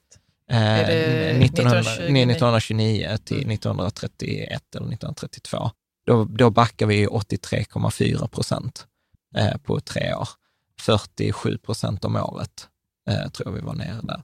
Så att eh, man kan gärna titta på bloggen på, på den här eh, grafen. Så att liksom mm. att säga att det är inget nytt, det är inget konstigt, eh, det har varit värre historiskt. Tittar vi på Ray Dalio och Bridgewater så gav de ut en bok som heter Navigating Big Debt Crisis, mm. där de sa att en genomsnittlig börskrasch pågår i 36 månader och går ner minus 50 till minus 60 procent från toppen. Så vi pratar alltid nedgång från toppen och toppen eh, var den 19 februari. och jag tror att från toppen är vi minus 30 procent. Men ja, det, det, alltså ja. detta varierar från dag till dag. Men verkligen. du, den där Ray Dalio eh, ja. kompendiet eller vad det är. Ja. ja. Det är en gratisbok. Man kan gå in på principles.com och så Navigating Big Debt Crisis så kan man få den här rapporten. Sjukt läsvärd, eh, även om den är väldigt komplicerad mm. efter ett tag. För Big Depth Crisis, är inte det det som också Erik Strand pratade om, att ja. det kommer en sån här skuldkris ja. så småningom? Ja, det, det där är ju pessimistscenariot, eh, att jo, det kommer jo, gå, att världen, världen... Jag säger inte att det kommer nu, och det ja, säger inte Erik Strand heller. Nej, det är många som säger att den kommer nu. Schiff och de är ju så här, nu är nålen här, coronaviruset poppade bubblan. Och, ja, vem vet? Ja. Det vet vi inte. Nej. Nej. Men Big Debt Crisis menar han en, är ja. Aha, en, en, en, en, annan sorts kris? Ja, fast de kan, de kan ju de kan ju gå i samman, gå, visst samman, kan de göra det. Och, och liksom tesen är så här att redan innan coronakrisen så hade vi stora problem. Att Italien, med skulder. Med skulder Många länder har jättestora skulder, det är det väl? Ja, och, och grejen var så här att eh, finanskrisen 2008, vi räddade livet på patienten, men vi löste aldrig de underliggande problemen. Så mm. patienten låg redan inne på sjukhuset nu när detta hände och Italien hade ju feta ekonomiska problem innan coronakrisen. Och nu i helgen, i lördag, så stängde ju Conti ner all produktion. Conti? Ah, ja, han som är premiärminister i, ja, ja, i Italien. Ja, Eller president, mm. jag vet inte. Han stängde ner all icke-essentiell produktion. Alltså det, du vet, ekonomiskt sett går det inte att föreställa sig. I Sverige har vi inte stängt ner produktionen, utan den rullar i den mån det går. Liksom. Och vi har till exempel hon eh, Kerstin, eller Karin Hessius, som mm. gör ett fantastiskt jobb om man pratar om ekonomiska påverkningarna på samhället. VD för tredje Ja, tredje AP-fonden. Hon har varit eh, chef på, eh, eh, på börsen och massa, liksom single-handedly har hon dragit igång den debatten, mm. vilken vi kommer behöva ha förr eller senare. Så att, och jag menar då i det perspektivet så är Sverige milsvid bättre på det än Italien. Så att eh, i, i detta, men, men det, nu är vi på sidospår igen. Poängen här med Ray Dalius, eh, liksom den här sammanställningen är att en, en börskrasch pågår under en ganska lång tid och att det är en ganska stor nedgång. Så att, och det är därför jag säger så här, ingen vet om vi ska fortsätta ner. Högst sannolikt ska vi det. Men, men återigen, ingen, ingen vet. Men vad vi däremot också vet historiskt är att kriser har ju kommit och gått. Att vi har haft Koreakriget, vi har haft Vietnamkriget, och oljekrisen på 70-talet, Kubakrisen, terroristdåden 2001. Eh, liksom så här. Mm. Och jag älskar ju den här grafen som jag också lagt ut på bloggen, eller som kan sägas här för dig som kollar på YouTube, att trots alla de här kriserna så har börsen bara gått upp eh, över tid. Och många av liksom så svarta måndagen där i oktober 1987, fall på 21 procent på en dag, den syns ju knappt i den här grafen. Och dessutom så är den här grafen logaritmisk, mm. vilket innebär att den är tio gånger, att uppgången här är tio gånger brantare än vad den, vad den ser ut. Mm. Så att kriser, jag är så här, kriser har alltid kommit och gått eh, och de kommer alltid fortsätta göra det och det är inte på något sätt värre nu än vad det har varit eh, liksom historiskt. Och här är också den som jag pratar om, så här, sammanställningen med att detta är i, i, i dagsläget så är vi inte ens topp 10 eh, liksom kriser. Vi har haft kriser där vi har varit nere 86 procent, eh, eh, liksom etc. Så att eh, jag har alla de här tabellerna eh, och sådant på, mm. på bloggen. Men det intressanta är om man börjar liksom dyka ner i de här siffrorna, som till exempel den här blogg, Ben Carlson och, och andra har gjort. Då konstaterar de att till exempel ett år eh, efter liksom en sån här stor nedgång, så var börsen upp vid 52 procent av fallen med i genomsnitt 14 procent. Eh, tre år efter en sån här dålig börsmånad som vi har haft nu så är börsen upp i med 70 procent av fallen med 43 procent avkastning i genomsnitt. Och efter fem år var den upp i mer än 80 procent av fallen med nästan 100 procents avkastning. Mm. Så att eh, grejen är ju så här att historiskt, eh, historiskt sett så har ju liksom börsen liksom återhämtat sig väldigt, väldigt fort. Det har varit djupa nedgångar, men det har också liksom ökat. Ja. Vad tänker du? Nej, men jag tänkte bara alltså vad du menade med nästan 100 procents... Ja, att avkastningen alltså, genomsnittlig... Man är genom, nej, man är nej. 100 procent över nedgången. Alltså nej, man är 100 procent, okay. Mm. eller inte 100, 94 procent plus i genomsnitt. Det har ju varit uppgångar, jag har en sån här forward returns-graf sen som vi kan titta på. Mm. Men det är väldigt ofta att det går upp. Och, och, grejen är att jag vill inte prata om detta som att det är något magiskt, eh, liksom så att varför börsen går upp, den har alltid gjort det historiskt och vi tittar på en graf. Utan vad jag tror att det handlar om är att vi ofta glömmer bort det fundamentala, alltså fundamentan. Ja. Kan eh, du bara berätta vad det är nu? Ja, men fundamenten är så här, vad är det som ligger, vad är det som döljer sig bakom en aktie? Vad är det som döljer sig bakom de här siffrorna eller de här mm. graferna? Mm. Och det som döljer sig bakom, det är ju företag. Och vad är företag? Företag är en massa människor som producerar en vara eller en tjänst. Och om vi då tittar eh, på eh, till exempel en aktie eller ett företagsvärde, ett börsnoterat företagsvärde. Och ett börsnoterat företagsvärde är ju summan av alla aktierna, summan av priset av alla aktierna. Och, och, då kan man liksom säga att, att, eh, och detta är ett exempel från Humble Dollar, så jag har inte ens hittat på detta själv, utan detta var så bra så jag tänker att jag har snutt detta rakt av. Då säger de så här att priset eh, på, på ett, företags, eller ett företagsvärde bestäms av liksom den vinsten som företaget gör och summan av alla framtida vinster. Mm. Sen, sen säger man också så här att man värderar inte alla framtida vinster lika högt, utan att man säger att en vinst idag är mer värd än en vinst om tio år. Det är viktigt att det är mer värt att ha en krona i handen idag än ett löfte om en krona i handen om tio år. Ja. Hänger du med om det? Ja. Så att värdet av, av vinsten idag och alla framtida vinster, det är en förväntning. Sen består värdet av externa händelser, alltså politiska nyheter, skattesänkningar och eh, liksom makroekonomi, men framför allt till exempel nyheter som nu som corona. Och den tredje faktorn som bestämmer ett företags värde är då investerarnas riskvillighet. Alltså är man villig att ta risk, är man liksom girig eller är man rädd? Och just nu, de senaste veckorna, så har priset på aktier i princip bara bestämts av faktor 2 och 3. Det vill säga corona har ju liksom självt sänkt liksom alla börserna och eh, folk är rädda och har panik, eh, vilket gör att liksom man har tappat tappat värdet, det fundamentala värdet. Man tittar inte på det särskilt mycket, utan man tänker så här, oh, Netflix borde gå upp för att folk kan titta på Netflix även om de är hemma, eller eh, matvarubutiker borde kunna sälja mat, för vi kommer ändå behöva, nu hamstrar vi mat och det är som julafton. Alltså, det så här, vi, vi, vi, vi fattar liksom beslut på andra sätt. Ja. Du ser att du zonar ut lite. ja, men det var lite för mycket på en gång. Jag vet inte. Okej, Men kan du säga då, om vi bara sammanfattar, tre faktorer, att vinsterna är det viktiga, för det är det som vi aktieägare får glädje av. När ett företag har med vinst så får vi en del av den vinsten. Ja. Ja. Nyheter och psykologi. Och Just nu bestäms det av nyheter och psykologi, Ja. inte av hur mycket för vinst företaget gör. Nej, men det kan jag hålla med om. Ja. Absolut. Eh, tittar vi på företaget Procter Gamble, de gör typ Always eh, binder, de gör Gillette, de gör tvättmedel, de gör eh, mat, alltså mycket hygien. Och... mycket hygienprodukter, Old Spice, eh, ja, vad? Vem använder Old Spice? Jag vet inte. Tydligen anyway. Stort, så här, Det är ett stort märke. Så här, Gillette känner vi till Gillette, eh, ja. och, och Always, Pampers. Ja, Ja. det känner vi absolut Ja. till. Så att eh, jag tror då eh, att 2018 eller 2019 så hade de en vinst på 10 miljarder US-dollar. Så vi, vi bara pratar om det som 10 miljarder. Baser, räknar man då på det här sättet, så baserat på framtida vinster, tillväxt etc. så är det rimligt då att värdera Procter Gamble på 30 gånger årsvinsten, eller då 300 miljarder US-dollar. Mm. Om vi då eh, när vi liksom har den här årsvinsten, vi har det här värdet, så kan vi säga så här, så vad borde hända rationellt matematiskt med värdet om det är så att Procter Gamble i år inte kommer visa någon vinst?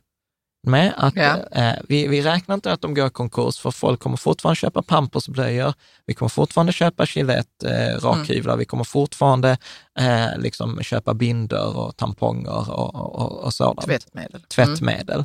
visst. Eh, så att man säger, bara vi tar bort årsvinsten på 10 miljarder. Det är sjukt mycket pengar att ta bort en årsvinst på 10 miljarder, men i förhållande till ett värde på 300 miljarder så är det inte särskilt mycket, utan det är 3,3 procent. Så rationellt, om vi får säga att eh, Procter Gamble kommer att sälja ungefär lika mycket, men de kommer att behöva liksom betala lön till folk som inte är på jobbet för att de är sjuka eller Ja. de kommer ha svårt med vissa produktkapacitetskedjor eller de till och med kanske går back 10 miljarder. Mm. Så, så motiverar inte det en nedgång på mer än kanske max 3, 6 eller 10 procent. Medan de ligger nere på över minus 20 procent Ja, just nu. Visst. Hänger du, hänger du Ja, med, jag på, hänger med på det. detta? Mm. Och jag fattar att inte alla gör, detta kallas för en diskonterad kassaflödesanalys. Väldigt förenklad. Eller, man känner sig så smart nu. ja, Vi har gjort den här diskonterade Ja, en kassaflödesanalysen. DCF, DCF-modell. Eh, så att, så att jag, jag tänker, liksom, och det är det som jag menar med att tänka rationellt, att nej, det är förmodligen en överdriven reaktion, för Procter Gamble kommer inte bli av med sin försäljning. Nej. Och så här hade man egentligen behövt göra för varje företag och det är som vissa analytiker gör och som säger till exempel så här, ja men detta är ju en anledning till varför liksom så här, insiders till exempel har köpt jättemycket. För att man fattar, jobbar man på Procter Gamble och man ser att kursen faller med 30 procent och så ser man så här, alltså vi levererar fortfarande varor, ja visst vi har lite mer sjuka, men vi kommer ju inte gå i konkurs. Då är, ser man ju detta som världens köpläge. Mm. Så att det är ganska intressant att se att ganska många insiders och analytiker Kan man säga det? Ja, det kan Eller- man. Det finns sådana listor. För är du insider, så alltså måste man jobbar på Procter man jobbar på eller? f- företaget eller är vd eller sitter i styrelsen och sånt, då måste man anmäla det till eh, då en myndighet och säga nu har jag köpt aktier i detta företaget, så då går det ut publikt. För att annars så har de liksom ett Det är informationsövertag. intressant, för de får ju göra det i detta fallet. Det är ju inte som att de är förbjudna Nej, på något vis att Nej. handla i... nej. Man, får inte, man får inte agera på hemlig information. För, Men detta är knappast hemligt. Nej, nej, nej. Nej. Nej, nej, nej. Alltså nej, man får inte veta så här att ja, men nästa rapport kommer att bli skitbra, därför köper jag nu, eller nästa rapport är skitdåligt. Nej, för Oj, ingen och- vet detta i detta fallet. Nej. Nej. Så att eh, det är ganska intressant. Mm. Tittar man eh, då på liksom massa nyckeltal, för då kan man liksom sammanfatta i detta, kommer du ihåg att vi gjorde det här avsnittet med forskningen, att forskningen pekar på vissa nyckeltal när detta är billigt eller när detta är liksom Ja, har högt värderat. Minne av det. Ja, och då finns det en amerikansk researchfirma som heter Li- Lo- Louthold, ah, fy, gud jag kan inte uttala, Louthold Group hittar jag på att de heter. Det står på, på bloggen. Så vad är det här för grafer, John? Då visar de då till exempel så här, okej, vinster i förhållande till aktiepris, eh, de tittar värdet i förhållande till bolagets tillgångar. Alltså de har tittat på väldigt många nyckeltal och satt dem i ett historiskt perspektiv. Och vad man ser här, man behöver inte gå igenom de här, jag vill bara egentligen visa att Vad utifrån... är det du vill visa här, Jag ut- hatar sånt här, såna här grafer. Jo, och så men- går man inte igenom dem, utan man ska bara visa. Jo, men att vi har sett att liksom många sådana här grafer har trillat ut från klippa. Att vi, har liksom, vi ligger på historiskt billiga värden. Än med att priserna till exempel är nu som, att de visar egentligen de här överreaktionerna på, på i olika aktier. Det är roligt hur du nästan blir förbannad. Ja, jag blir så jävla förbannad över såna här grafer. Jag ska bara visa. Vet du hur Ja. många gånger jag har hört det av forskare? Ja. Så frågar jag så, behöver du ha den här grafen? Jag ska bara visa det. Ja, men ingen fattar vad det är. Okej, men, men de... Okej, detta var oväntat. Hur oväntat är det, Jan? Jag hatar sånt här där det är smått. Man ser inte vad det är man kollar på. Det är många grejer. Ja, men för att vi hade suttit här i tio timmar till om vi hade gått igenom graferna Ja, men var vi för behöver sig. inte gå igenom dem, vi behöver inte visa upp dem. Nej, men jag vill bara, jo, Strunt samma, nu går vi vidare. jo, så Behöver här, inte prata om hur arg jag blir av sånt här. jo, men jag tycker att det är viktigt att se att om man sätter ett historiskt perspektiv så är många bolag väldigt lågt värderade just nu. Jag kan se Era- det av dessa graferna, kan jag verkligen se Ja, detta. men det kan man. Det kan man, för du ser så här, historiskt genomsnittskurva och så ser du vad kurvan är nu i förhållande till vad den var för tre år sedan, Jag fem kan år bara sedan få eller tio år eh, sedan. 45 minuter på mig så kan jag titta ordentligt på det här så jag ser att det är Okej. det du visar. Ja, tack för att du är sarkastisk. Vi Eh, går vidare John. Men Okej. jag, din poäng var att man kan se det. Ja, Mm. för alla typer av företag i typ alla branscher, oberoende vilket perspektiv man tittar från. Bra. Det är väl det som är poängen. Mm. Och det klassiska misstaget som man gör, det är ju då att man normalt, i normala fall, så köper man när det är poppis att köpa aktier, det vill säga när Mm. det är dyrt. Och nu får man panik när det går ner och nu säljer man, vilket gör att man gör inte det där som tumregeln är köp billigt, sälj dyrt, utan man köper dyrt och säljer billigt. Och nu börjar det vara tillfälle att köpa billigt. Kan det bli billigare i framtiden? Absolut. Vet vi det? Nej. Vi, ingen vet om vi har bottnat, om vi ska längre ner eller om vi liksom, eh, ska upp. Med? Det är det ingen Mm. som vet. Men däremot vad vi vet är att historiskt sett så gör man fel. Att man liksom, man, nu säljer man när man egentligen, liksom, man skulle kunna se det på, upp som en rea. Och det är roligt att de här avsnitten blir så känslomässiga. I förra avsnittet så hade vi också en sån här, vi blev oöverens. Men, Ja, då, men, det är inte så himla känslomässigt. Det är ju, herregud, John. ja men jag vet inte, jag blev lite så, vad fan, vad, vad, vad, tänk, vad känner du? Att jag blir liksom så här, Du måste försvara någonting. Ja, men jag är ändå så här entusiastisk. Jag jo, men tycker du att är detta är så, entusiastisk, jag tycker att detta är ett av de viktigaste över avsnitten. vad är det som du behöver visa och vad behöver du inte visa som du kan säga. Okej, nu känner jag att jag behöver visa. Du behöver Vad- visa den här tabellen med jättemånga siffror.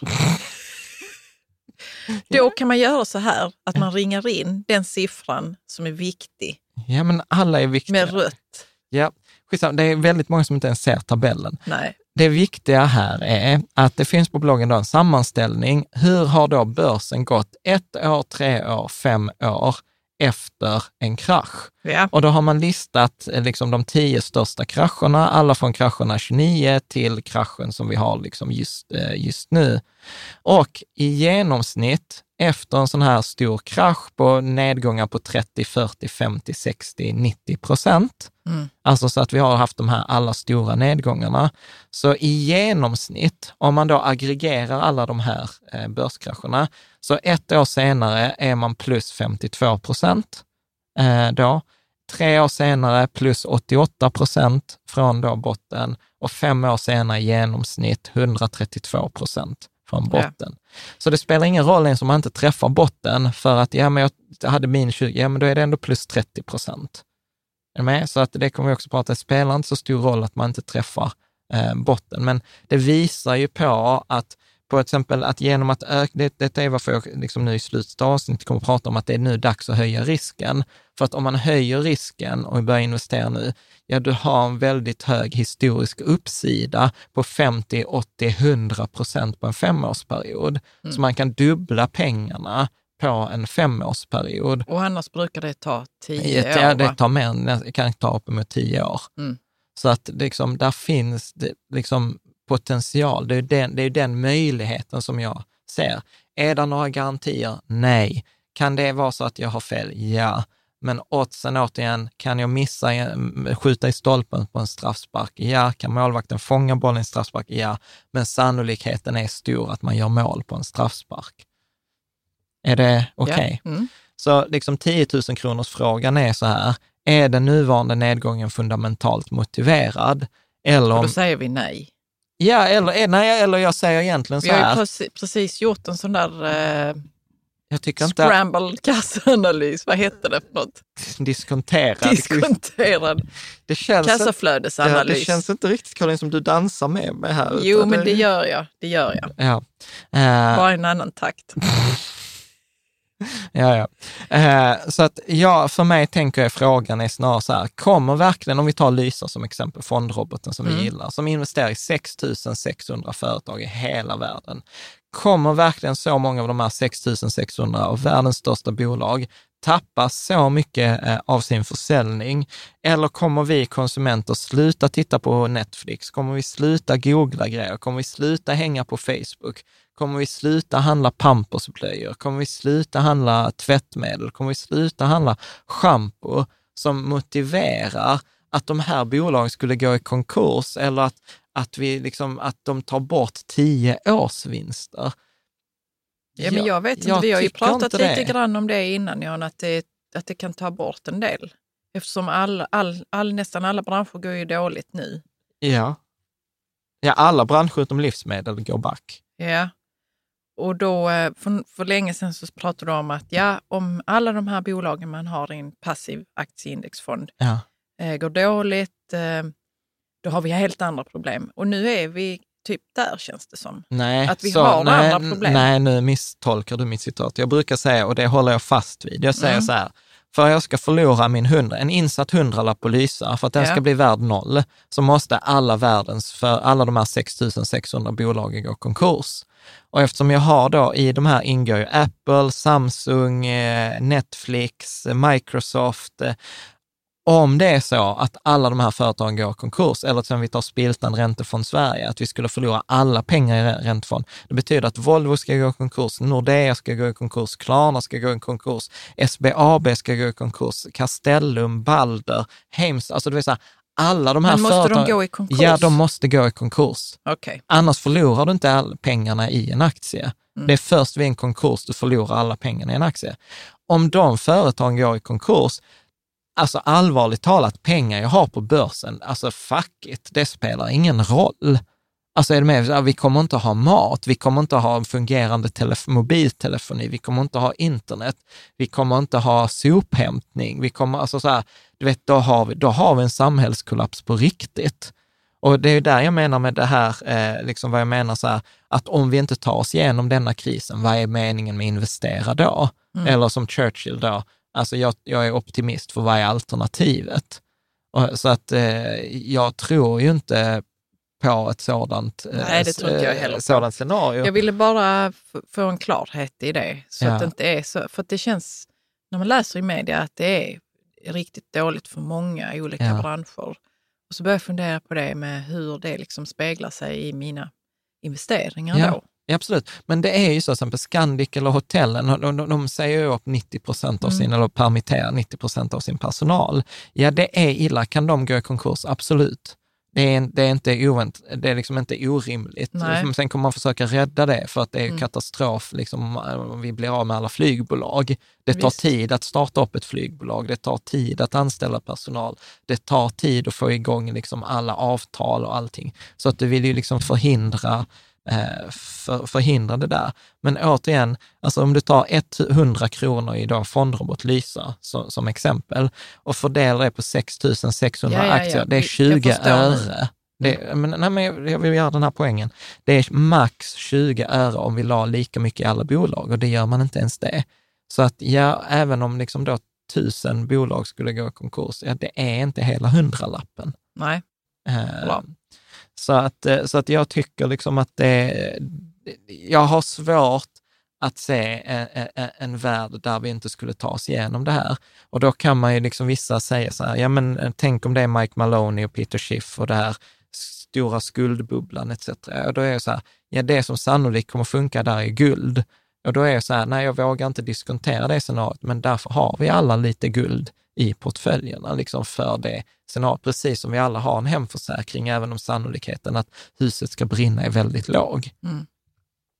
Så att om vi då utgår från det här scenariot att det kommer att vara positivt, eh, alltså vi kommer att ta oss igenom den här krisen, att det egentligen handlar bara om tidsfrågor, vilken kost, till vilken kostnad. Så hur ska man då eh, agera? Hur ska vi då kunna finansiera köpen, som jag säger, att sparka den här straffsparken att bli aggressiv när andra är defensiva. Yeah. Och då finns det lite olika sätt. Och det som jag skulle rekommendera alla att överväga, det är ju liksom att dra ner viss konsumtion eller skjuta upp viss konsumtion. Inte skjuta upp, dra ner på all konsumtion, för då sabbar vi för samhället. Jag gillar ju som så här, vi försöker käka lunch ute, eller inte mm. käka lunch ute, ta hämtmat. Eh, vi försöker fortfarande liksom så stödja lokala businessen, liksom, så att det kan man göra. Men till exempel, jag tror att de flesta nu gett upp tanken på att det blir semester i sommar. Mm. Ja, då kan man ju använda semesterkassan för att investera. Yeah. Man kan eh, kanske eh, pausa större inköp om man tänkt köpa bilen, så kanske köpa det nästa år. Men en balans där så att vi inte sabbar för våra lokala företag. Så en viss konsumtion behöver vi upprätthålla. Sälja saker som man inte använder eller man har i förråd. Tradera gjorde en sån undersökning som sa att den genomsnittliga svensken har 30 000 kronor i oanvända prylar hemma. Ja. Alltså kläder, barnvagnar, barnkläder, eh, verktyg, alltså saker mm. man inte använder. 30 000 kronor här som du på fem års sikt skulle kunna dubbla, det är ju lätt värt mm. det, tycker jag. Mm. Eh, om man har möjlighet att jobba extra, eh, är ju ett sånt fantastiskt tillfälle. Och eh, sen skulle jag också säga så här att om du är en av dem som överamorterar, det vill säga att du amorterar mer än vad du måste göra enligt amorteringslag eller amorteringskravet, så skulle jag säga att sluta med överamorteringen, utan jag tror att det är i dagsläget bättre att månadsspara de pengarna mm. istället. Alltså jag, säger, jag säger inte sluta amortera, jag säger sluta överamortera. Ja, det är en annan grej. Så att det, detta skulle vara så här rekommendation till de flesta att överväga. Om vi då börjar titta på något som inte är till för alla, Okej. Okay. Eh, tips? Tips är inte för alla. Mm. Så, och det, för detta handlar om att här börjar vi förändra strategin och det sa vi i början att man inte ska göra. Så detta är om liksom inte en målet tweak. har förändrat sig. Ja. Mm. Men då skulle jag säga så här, vad man kan göra, det är att man kan minska andelen räntor i sitt sparande och höja andelen aktier. Det vill säga att vi balanserar om från låg risk till hög risk. Och anledningen till varför jag tycker att detta kan vara motiverat, är att till exempel i vår, eh, som vi, vår mest aggressiva portfölj har bara 80 procent aktier. För vi har ju, aldrig, vi har ju, har ju alltid varit emot en 100 procent aktieportfölj. Men jag brukar ju säga att alla, fonder, alla former av fundamentalism är dåligt. Mm. Att det finns tillfällen när man kan ha en 100 procent aktieportfölj och nu är ett sådant tillfälle då det kan vara värt att överväga. Och jag skulle säga så här att tumregeln om att max har 10 procent i aktier per sparare och sånt gäller fortfarande. Så detta gäller ju att om man har ett sparande på 10-15 års sikt, ja då är det ingen fara att höja från 80 procent aktier till 90 procent aktier på bekostnad av räntorna. Yeah. Hänger du med på det resonemanget? Absolut. Och man skulle också till och med temporärt kunna flytta pengar från mellanriskhinken till den passiva hinken. Yeah. Men där skulle jag säga att man måste vara lite mer försiktig. Eh, för passiva hinken har en sparhorisont mer än tio år, medan i mellanriskhinken, då brukar vi prata kanske fem års sparhorisont. Och höjer man andelen aktier med 5 procent, kommer du ihåg regeln 10 procent i aktier per ja, år i sparhorisont? det kommer jag ihåg. Ja, så innebär en höjning med 5 procent aktier att man förlänger sparhorisonten med ett halvår. Ja. Så då behöver man vara nog, kan jag lägga på ett halvårs sparhorisont?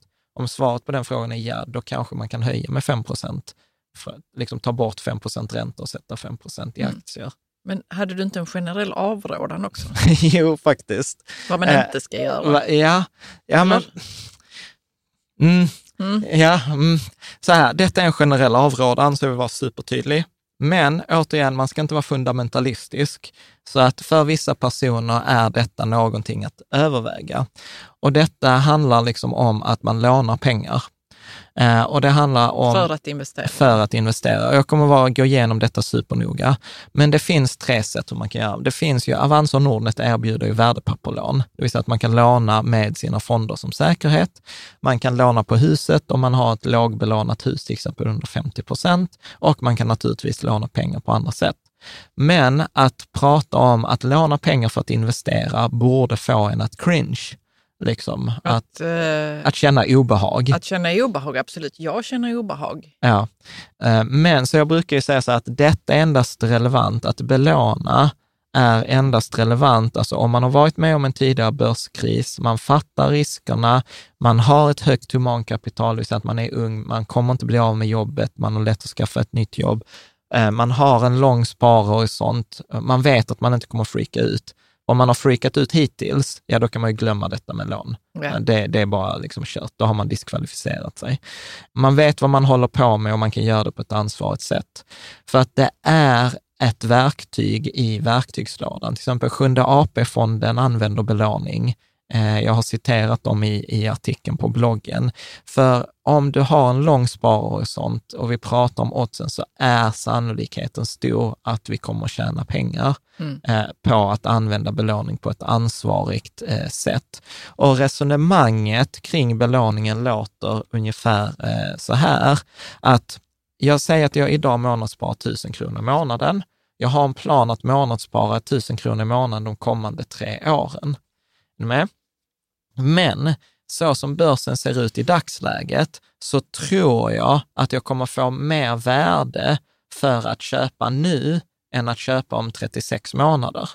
Så att det hade varit mer värt för mig att ha det framtida, det sparandet jag kommer ha i framtiden, kommer jag ha ett större värde av om jag hade det idag. Ja. Hänger med? Mm. Så att genom att låna pengar på sitt framtida månadssparande så kan jag hämta pengar för framtiden tills idag, där jag idag sannolikt kommer få ett större värde för dem än vad jag hade fått i framtiden. Mm. Så jag är inget fan av att liksom så här belåna huset och göra ett stort engångsköp, för, för det kommer man liksom aldrig kunna amortera ner om det skulle gå åt helvete. Men ett, ett månadssparande som man redan har, då tänker jag att då är det som att man flyttar en konsumtion från framtiden till idag. På samma resonemang som man gör med ett hus. De flesta av oss har inte råd att köpa ett hus kontant för man kanske är 70, mm. men du behöver huset när du är 30, för ja, det är då ja, du har barnen. Så du flyttar en framtida konsumtion idag i utbyte mot att jag vet att jag kommer ha lån, äh, lön som gör att jag kan betala den här räntan för lånet. Så att det är det som är rationalen bakom Det är rationalen, ja. ja. Men samtidigt så är det en skillnad här ju. Du, du har ju ändå huset kvar. Ja, ja, ja, men det är därför det eh, handlar om att inte vara liksom, oansvarig. Nej, det handlar väldigt mycket om att inte vara oansvarig om man nu ska låna till, till att ja. investera. Ja, och För att låna till huset är en annan grej, liksom, samtidigt som rationalen är samma. Flytta konsumtionen ja, från framtiden. Frågar du någon som var med på 90-talet och förlorade pengar på huset så är det ju samma Alltså, ja, det är möjligt. Skuld som det skuld. Möjligt. Jag vill inte sätta huset mot eh, värdepapper, för, för, för det, då hamnar vi i ett kaninhål. För jag, jag kan argumentera för att det är bättre med lån på värdepapper än lån på hus. Men, men återigen, det kan vi spara till ett annat avsnitt. Lån, oavsett om det är hus eller om det är till aktier, kan vara katastrof för ens ekonomi. Mm. Det är lån som gör att du blir ofri, att du tar på dig ett löfte om att betala i framtiden. Ja. Sen vad du använder pengarna till kan man vara olika smart eller olika klantig. Men så att jag är så här, jag, jag avskriver inte det som ett alternativ, men jag säger att man ska vara sjukt försiktig. Och hade någon frågat mig, någon som jag inte känner, så kommer jag säga, jag avråder från det här. Mm. Men man ska inte vara dum eh, heller, eller fundamentalistisk eh, i sådana här. Och det finns exempel som Sjunde AP-fonden. Om man väl väljer att gå detta spåret, då skulle jag säga, tänk på det som ett ökat månadssparande, inte som en engångsköp. Eh, och sen skulle jag också säga så här, att håll dig då inom de lägsta eh, klasserna för Nordnet Avanzas värdepapperlån, det vill säga max belåning tror jag är på 20 procent och man ska ha det väl diversifierat och väl spritt eh, etc. Men om man är på den nivån så fattar man Så precis vad du så menar. vet man vad jag man- känner inte att jag behöver fråga mer där nu. Nej, alltså så här, man behöver inte ta onödig risk. Det är det jag säger. Och, och, där, och Avanza och Nordnet hjälper en att säga när, när du är liksom, När risken är för stor. när du är dum i huvudet. Det var Liksom, bra för att då, de gör det. Ja, för då får du hög ränta. Mm. Liksom. Utan du vill ju ha Avanza har ju typ att det är till och med gratis upp till en viss nivå. Då, för då bedömer de det som en låg risk. Men sen om du plötsligt skulle belåna och sätta allt i en kryssningsföretagsaktie, då kommer de sparka bakut. Liksom. Ja, Hänger du med? ja visst, absolut. Så att om vi då börjar liksom försöka sammanfatta detta i en konkret strategi, så behöver vi skilja på vad vi vet och vad vi inte vet. Vi vet att historiskt har vi alltid gått upp och med stor sannolikhet kommer vi göra det med, med även nu. Det, det är vad vi vet.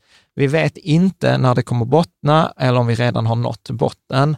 Och, och jag skulle säga att det är nog väldigt få människor, eh, väldigt få investerare som har likvida medel eller kontanter eller pengar på, på kontot som oroar sig för att komma in för sent i marknaden just nu. Utan det är väl snarare liksom så att man ångrar sig att man har gått in för tidigt Ja. eh, i, i dagsläget. Så att det bästa förslaget på strategi, om vi tar liksom Ja, principerna, Låt oss göra det. det är att fortsätta med det regelbundna månadssparandet, fortsätta med det regelbundna ombalansering. Det gör ju Lys, om man använder en fondrobot så gör de det automatiskt. Om man gör det, har våra modellportföljer så måste man göra det manuellt. Och vi kommer också skicka ut instruktioner kring det där. Vi hade tänkt göra det nu i veckan, men eftersom Spiltanfonden låstes eh, så vet vi inte just nu hur, hur man kan göra det. För att tanken var att vi skulle sälja av Spiltan för att köpa aktier, men nu kan vi inte sälja av Spiltan. Nej. Ehm, Så att eh, det blir svårt. Öka månadssparandet om du har möjlighet. Eh, Öka risken i månadssparandet, det vill säga att man ökar andelen sparandet i, i aktiefonderna eller de globala Men det kan man väl göra även om man har fondrobot? Eh, precis, att man kan eh, till exempel... Ändra fördelningen. Ja. Nej, fast ändrar du fördelningen så har du ändrat på allt det befintliga kapitalet. Det skulle jag vara väldigt försiktig med. Utan eh, öka, om du har våra modellportföljer, då kan du sluta månadsspara i räntefonderna om du vill hö- höja risken och spara i aktiefonderna. Vad man kan göra om man kör Lysa, det är att öppna i så fall ett separat konto på Lysa som man sätter med 100% aktier. Ja, Och okej, så sen- man ska inte ändra fördelningen på det man har. Befintliga, inte än, det, jag kommer Nej. till det, utan det ska man vara väldigt försiktig med. Väldigt försiktig med, utan det handlar om att, nu pratar vi om de nya insättningarna, att man höjer Ja, vad bra. risken på dem. Superbra. Eh, och eh, sen eventuellt mindre engångsinsättningar kan man göra om man tycker att det är kul, men det behöver man inte. Eh, och detta är också en stor anledning, för det, det sa jag i förra avsnittet som vi inte publicerade, så det är därför vi spelar om Vadå idag. för mindre engångsinsättningar? Att till exempel om börsen faller med minus 10 procent minus 20 procent, minus 30 procent. För det där är en klassisk strategi. Jag menar Då att går man, man in med pengar. ja, att man säger så här, För att, eh, att okej, när börsen har fallit eh, 10 procent från toppen, då köper jag för x kronor. När börsen faller med minus 20 procent från toppen, då, då köper jag. Ja, ja. Hänger du Mm, med? Bra. Eh, och, och så höll jag på, det har jag skrivit i kommentarerna på bloggen, men när jag, när jag satt och skrev den här artikeln så insåg jag att det är dumt. Ja. man kan inte veta när det kommer att ske. Nej, och Nej. jag tar... Eller om det sker ens. Ja, och jag kan ta en risk, säga att jag har en risk där jag säger så här, jag går in med 30 procent när börsen har fallit 20 procent, jag går in med 30 procent av mina pengar har fallit 40 procent och jag går in med 30 procent av pengarna har fallit 60 procent.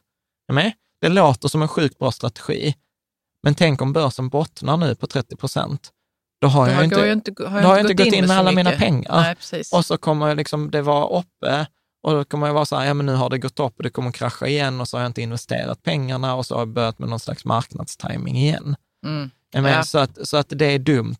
Mm. Eh, och där gjorde jag fel, liksom i Men är det kommentarerna. inte coolt att man kommer på saker när man skriver så? Att, ja, nej, det kanske inte är... Eh, jo. Jo, för det har hänt mig också någon gång när jag skulle skriva en uppsats Ja, för att komma in på något program på universitet. ja, Så började jag skriva, eh, men det var för eller emot eh, en uppsats. Och så Ja. bara tänkte jag så hälften, när jag hade nått hälften, bara, nej, nej, jag är nog för här. så jag fick ändra. hela uppsatsen. Jo, men det är jättekult att man kan få ordning på sina tankar när man börjar Ja. skriva saker. Och det kan ju vara ett tips nu också i denna eh, vad ska man säga, i de ekonomiska tiderna att, Ja. att skriva saker. För att det är då man får ordning på tankarna. ju. Ja, exakt. Eh, Och då började jag fundera, för att jag gjorde också så här att jag har ju köpt i de här nedgångarna. Jag försökte köpa på minus 10, jag försökte köpa på minus 20, jag försökte köpa på minus 30. Sen hade jag oflyt, för jag la köpordern på minus 10 och sen studsade börsen och då gick den igenom på studsen. Så att det var också en sån där, och det intervjuade vi Patrik Adamsson, vdn på Lysa. Eh, eh, Vilken, när man ska när, när, sätta in man, pengar. hur, hur man kan att- göra Mm. det där. Ja. Så det finns i bonusavsnittet. Ja. Men då ställde jag mig frågan, för jag ångrar mig. Jag var bara så här, fan nu gjorde jag det här klassiska misstaget att jag gick in för mycket för tidigt, att jag blev helt till mig. Du vet, som den där lille pojken i godisaffären. Bara, Åh, jag fick komma in i godisaffären och så köpte jag för mycket för tidigt. Men när jag började fundera efter så var det så här, nej, det var nog egentligen rätt gjort. Eh, och sen så hittade jag en artikel, Ben Carlson, då, uh, bloggen Wealth Common Sense, där han ställer just den här frågan, är det så jäkla illa att komma in för tidigt i marknaden? Och så jämför han då finanskrisen, eh, it-bubblan och eh, krisen eh, 1929. Och detta var ganska intressant, för att han tog så här, om vi tog finanskrisen 2008, och så säger han så här, okej, ponera då att du köpte den 15 eh, september 2008. Det var dagen efter att Lehman kraschade. Så då låg börsen på minus 25 procent. Och då tyckte man att man var grym. Du vet, så ja, då hade den in- verkligen gått ner. Ja. Ja. Mm. Problemet är att börsen föll ytterligare 40 procent innan den bottnade ut mars 2009. Mm. Så du köpte på minus 25, typ där vi är idag på Ja. börsen, men sen gick den ner ytterligare 40 procent. Det är ganska mycket. Ja. Ja. Mm. Ett år senare, då, eh, 15 september 2009, då låg du minus 10 procent på det köpet. Tre år senare var du plus 7, fem år senare var du plus 56, tio år senare var du plus 200 procent och 20 mars 2020, trots den här nedgången, så var du fortfarande 150 procent upp. Ja, så det är okej. Ja, Eh, i- Om man inte lyckas ta bort den. Ja. Låt oss ta eh, nästa exempel. Svarta måndagen 1987. Mm. Då föll börsen 21 procent eh, på en enda dag. Mm. Är ni med? Eh, och vad många dock missar var att börsen hade redan fallit med 16 procent två veckor innan. Så säg att du var den som köpte på fredagen. Du tänker så här, nu har börsen fallit med 16 procent på två veckor, folk har liksom panik. Eh, och sen på måndagen faller börsen ytterligare 21 procent. Mm. Då känner man sig som idioten i rummet, för Ja. plötsligt så har du fått liksom en lågkonjunktur, självförvållad lågkonjunktur liksom i, i ditt eget eh, knä. Eh, men de kommande två veckorna gick börsen plus 15 procent upp. Du låg inte plus 15 procent, utan den gick upp 15 procent. En månad senare var det minus 20. Eh, Ett år senare har du plus 23, tre år senare plus 55, fem år senare plus 122 procent, tio år senare var du 426 procent upp. Mm. Är ni med? Och sista exemplet här, börskraschen 1929. Nedgången började september 1929. Börsen föll med 60 procent fram till september 1931. Och då säger man så här, jag är kung i baren, jag köper, du har backat över 50 procent, jag har väntat ut detta här nu, blodet har flutit på gatorna, jag har stått utanför, jag köper nu i september 1931.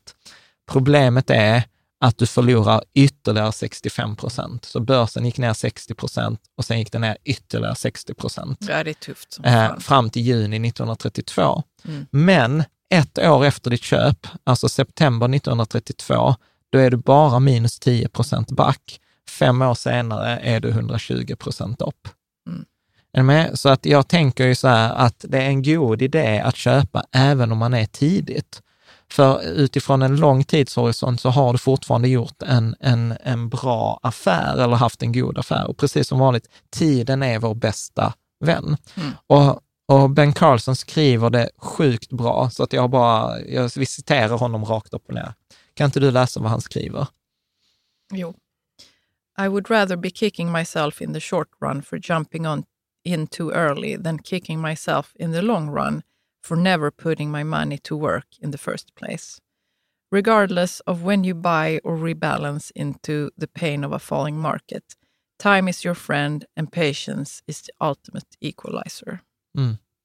Ja. Eller hur? Så han säger så att det är bättre att vara, ångra sig på kort sikt än att ångra sig på lång sikt. Mm.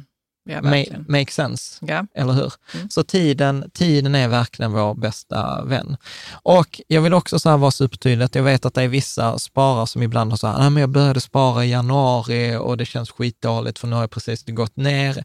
Eller som jag själv var så här när jag köpte på minus 30, eh, liksom när jag la den här köpordern som sen studsade Upp till... upp till minus 10. Liksom. Ja. Så att, så att jag, jag, ja, men jag hade verkligen så här otur. Ja.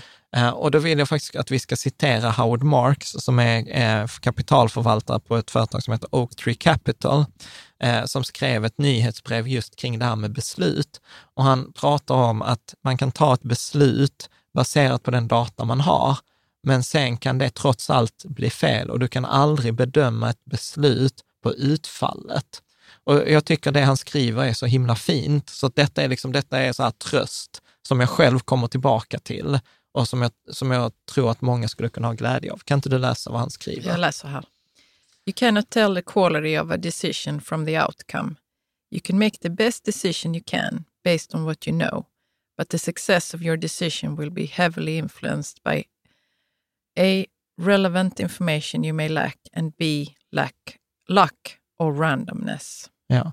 Han säger att du kan inte bestämma kvaliteten på ett beslut du har tagit baserat på utfallet, för att utfallet består av information du inte hade tillgänglig eller tur, otur.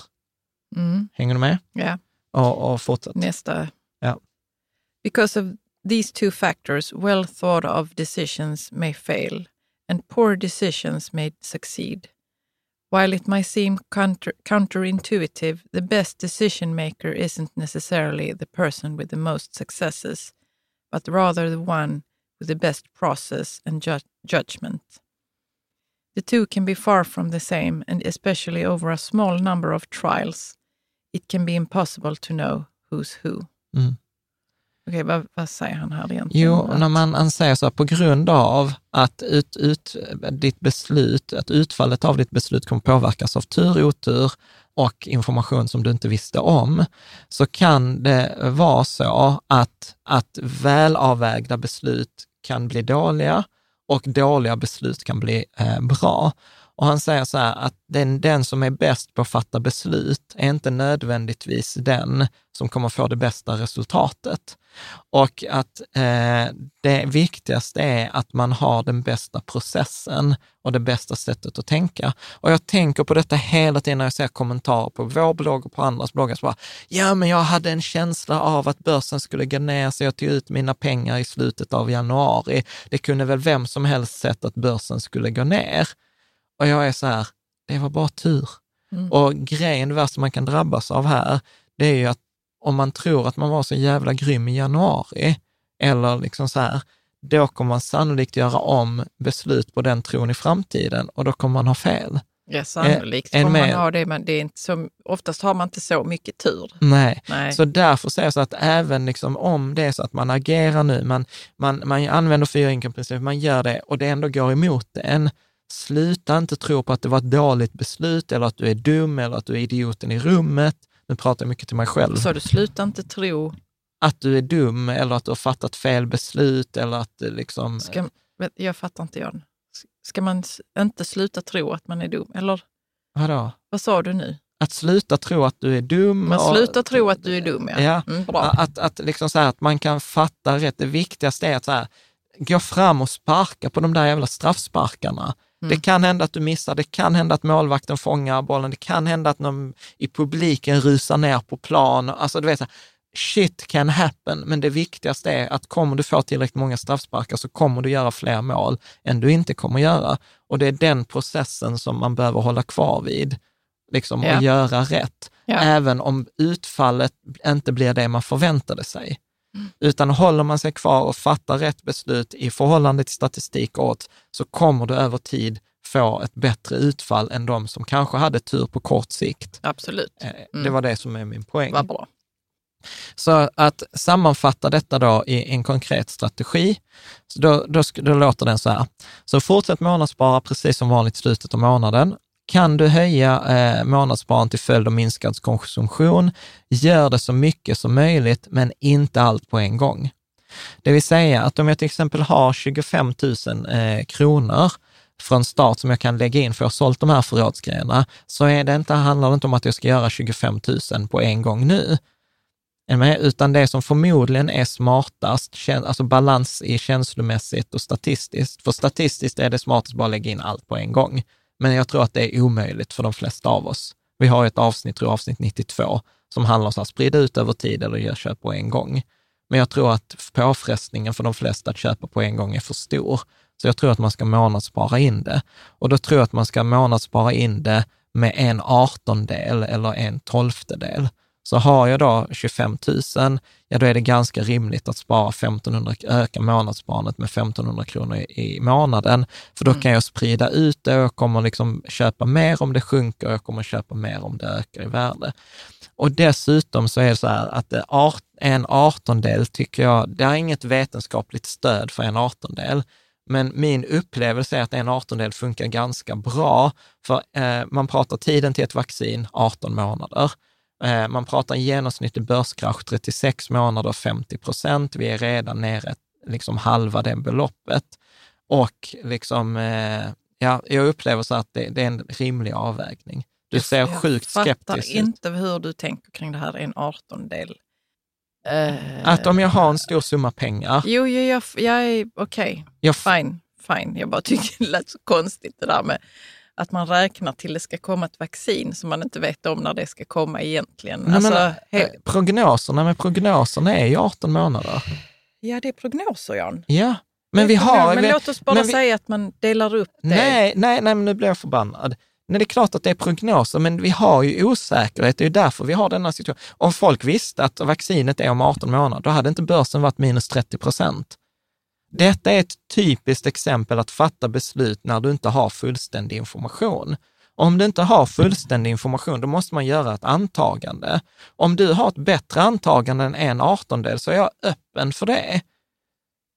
Men det tror jag inte att du har eller någon annan har heller. Och då är det, det andra antagandet man kan göra då, det är att sätta in allt på en gång, vilket är statistiskt historiskt rätt. Att tiden som något är investerat. Men jag tror att om jag då gör avvägningen att sätta in allt på en gång och sen se en ytterligare nedgång på 40 procent, då tror jag inte att de flesta kommer palla det. Och därför behöver jag då ändå som någon slags liksom expert eller den som funderat mest på det här, gå ut med ett förslag. Och då är jag så här, okej, okay, mitt förslag är en artondel. Sen kan det vara så att man ändrar till en sjätte eller en tolftedel, absolut. Men jag kan argumentera för en artondel. Ja, jag bara tyckte det var så långsökt. Jag tycker det. Du, kanske du tycker inte det, för du har ju räknat ut detta. Jag tycker det är jättelångsökt. Ja, men vad är ett bättre förslag då, Caroline? Jag vet inte. Nej. Så man delar sitt belopp på tio eller whatever. Liksom. Ja, och, var, och varför tio? Jag vet Va? inte, Jan. Nej, och Därför jag... att, det är ingen som vet att vaccinet ska komma om 18 månader. Det kunde vara Nej. en på tio, det kan vara en på 20. Ja, och det, det kan det absolut vara, men det kommer ju, lär ju inte hända innan 18 månader. Alltså Jan, jag tycker att det är lite krystat att tänka så här, men jag delar upp det på 18 för det kan komma ett vaccin under 18 månader. Nej men Karin, det är, alltså så här, jag, jag, kan ju inte gå mer än på det som de som är insatta på vaccin säger. Eller hur? Utan du säger så här, förmodligen kommer vi ha detta under kontroll om ett och ett halvt år. Inte innan dess. Ja, så alltså delar du upp dina 25 000 på 18 det, och sen ja. så sätter man in en artondel, en artondel varje månad? Ja, de kommande 18 månaderna. Ja. Ja, ja det, det är du som är den superekonomiintresserade här av oss två. Och jag är så, ah, det spelar inte så stor roll. Sätt in en, liksom, jag vet inte, tusen kronor eller två tusen i månaden av det här då. Liksom. Eller sätt ja. in alltihopa. Liksom. För jag, har inte, jag har inte riktigt den... Eh, eh, jag är riskavers, men jag har inte den nervositeten här kring hur lång tid det ska ta och hur mycket jag ska liksom dela upp det här. För mig är det inte så... Eh, det blir så krystat för mig. Liksom. Ja. Att dela Nej, det, upp det i 18. Liksom. Ja, men det är klart att 18 är en spekulation. Mm. Men jag upplever att 18 är bättre än spekulation än 6. Och jag upplever att det är en bättre spekulation än 48. Liksom. Ja, jag liksom. vet inte, Jan. Ja. Jag vet inte, men, det, men det var, jag bara fick en sån... jag kände att jag behövde liksom att jag blev upprörd när jag hörde att du liksom började fundera över när vaccinet ska komma och då ska du dela upp dina pengar Nej, men Utefter- inte bara det, inte bara vaccinet, men äh, låt oss ta ett annat perspektiv. Men hur lång tid pågår en genomsnittlig börskrasch? 36 Ja, det är bättre. månader. Det är Va? bättre, Varför Jan. är det bättre? Ja, men- Det är exakt samma osäkerhet. Hur vet vi att denna börskrasch, tittar vi på grafen där, så har vi haft börskrascher som är över på sex månader också. Ja, jag bara tycker du tänker lite för mycket där kring, det, kring eh, hur, hur du ska dela upp pengarna, Jan. Ja, okej. Ja. Ja, ja. Återigen, slutsatsen för dig blev för mig så här, du får göra precis hur du vill. Och liksom, ja, jag, jag, jag kommer nog köra en artondel eller en tolftedel eller något sådant. Något sådant. Mm. Jag, tror att, jag tror att för kort tid, då kommer man ångra sig, eh, även om det kanske är statistiskt rätt. Men kolla och för lång tid så har man missat, då kan man ju lika gärna skita i det. Nej, men okej, så låt oss säga här nu att det tar 18, om 18 månader så har de ett vaccin. Ja.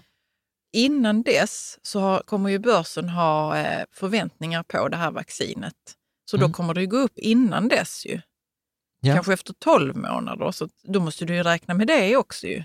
Ja, fast jag är så här, att ja, jag ska ha in alla pengarna, jag vill inte ångra mig och jag liksom gör det på ett, på ett, hitta på, alltså det viktigaste är egentligen att man hittar på en regel och sen följer man den regeln för sig själv. Men skulle du göra det om det är liksom efter 12 månader eh, börjar börsen gå upp kraftigt därför att nu har vaccinet liksom börjat, eh, man har börjat prata om det, att det ska komma strax och man gör bara de sista testerna. Då kommer du ju tänka så, ah, men nu behöver jag, ah, men jag behöver nu sätta in pengarna innan. Ja, då får man väl göra det. Och då går ju det i linje med det som att man ska sätta in pengarna direkt.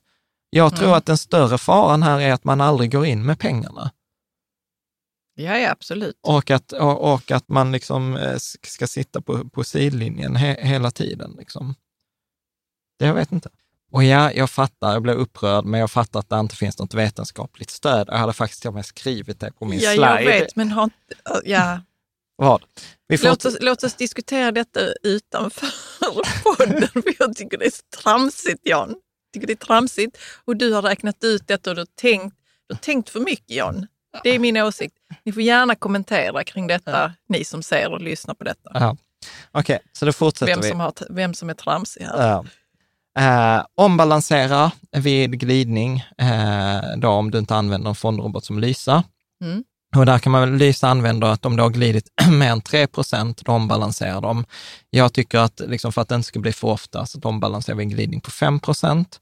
Och sen så kan man ju också då att överväga att öka aktieandelen då i, då till exempel börja flytta. Och då tänker jag också så här att då kan man fundera precis igen om man vill göra det i 18 delar eller någon annan random siffra. Mm. Men jag tror att det är viktigt att eh, liksom inte gå från 60 procent eh, aktier till 100 procent aktier, utan man kanske förflyttar det i 2,5 procent, att man höjer från 60 procent till 62,5 procent ena månaden. Sen höjer man från 62,5 till 65 procent, så att man gör det gradvis. Att man har bestämt sig, så okej, vad är min målfördelning när jag har maximal risk och sen förflytta sig i den. Och jag tror att, eh, ja, ja, jag vet inte ens vad jag ska säga nu, för jag blir så här, jag är förbannad där.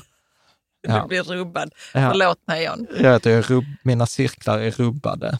Ja. Eh, jag, tror Någon och, måste göra det. ja, jag tror också att eh, hamnar vi i en nedgång eh, i, som är på mer än 50 procent från toppen, då börjar vi ju närma oss där det liksom historiskt har liksom ofta vänt på, på årsbasis. Så där skulle jag liksom, och om man lägger in en växel till nu så skulle jag sparat en växel till om vi hamnar på minus 50 procent eller till och med Ja, det minus kan man göra, 75 absolut. procent Mm. eh, av, eh, från toppen. Och den växeln är då att eh, öka Ja, månadssparandet jag vågar ju inte ännu säga mer. någonting. Nej, du, du är så hunsad. Ja, det är jag. Det hör ni, nu finns det ju på band till och med. Nej, men, Säg nu vad den där växeln är. Nej, är det men- ytterligare månads, nej, men så här till exempel. öka månadssparandet? Nej, Eller? ja, nej, men så här, jag tänker så här, hamnar vi i en situation där vi är minus 75 procent från toppen, då skulle jag vara så här, då går man in med allt man har. Mm. Alltså så här, då slutar man månadsspara liksom det här, utan då, då maxar, då, då är det lite. Jag tror att det är ett minus 75 procent läge, då är det all in. Eh, och det är vad modigt. och så- betyder det egentligen för oss då? Att då lägger vi in, eh, Ja, men liksom då, om vi har pengar vid sidan av, ja, men till så sätter exempel vi så in här, dem. min, min, min grundstrategi är Att till exempel i, i detta, i, i så som det är för oss, vår livssituation, så upplever jag inte att det är ett alternativ låna på huset för att investera i dagsläget. Mm. Hamnar vi på börsen på minus 75 procent, då, då kommer jag börja en övertalningskampanj hemma om ja, att vi ska låna. Ja, du är ju så hunsad så det kommer inte gå. Du får bjuda mig på middag för, för att klara en sån. Ja. Wine and dine me. Ja, precis. På billigast möjliga sätt, för det är mycket pengar som ska in. Ja. Varenda öre ska in då, Jan. Ja. ja. För att då har man, då har man så oddsen, alltså så på sin sida. På ja. sin sida. Men mm. det kommer vara så misärigt, så att det frågan är om man, om man klarar det mentalt. Det är, lätt, det är lätt att sitta här nu när vi är minus 35. Å andra sidan så tycker jag att jag sitter minus 35 och vi ligger ett antal hundratusen back och jag tycker mm. jag hanterar det ganska känslomässigt okej. Okay. Mm. Så, att, mm. så att det är väl lite så här, är det rätt tid om vi ska liksom ta sista två punkterna vi har? Är det rätt tid att köpa för alla? Eh, ja, det är svårt. Alltså Baron Rothschild, han som var så världens rikaste familj på 1800-talet, han lär ju ha sagt så här, tiden att köpa är när blodet flyter på gatorna. Och när sker det egentligen? Är det när...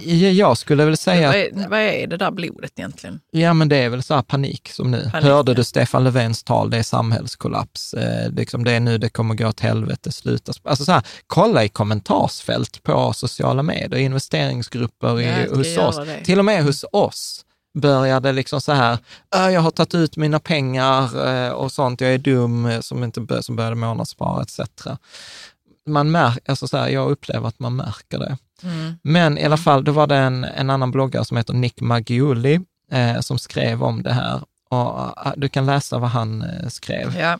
If this is your first time in the stock market, now is not the time to play. As the financial writer Adam Smith once said, if you don't know who you are, this is an expensive place to find out. And find out you will. Mm. Mm. Och det man kommer find out, det är att antingen eh, kommer man find out att börsen kan gå lägre. Man kommer find out att den där långa tidshorisonten som man hade inte alls är så lång. Mm. Alltså väldigt mångas långa tidshorisont tog slut i förra veckan. Mm. Liksom. Mm. Eh, eller än värre är att man find out att man är Guds gåva till marknadstiming.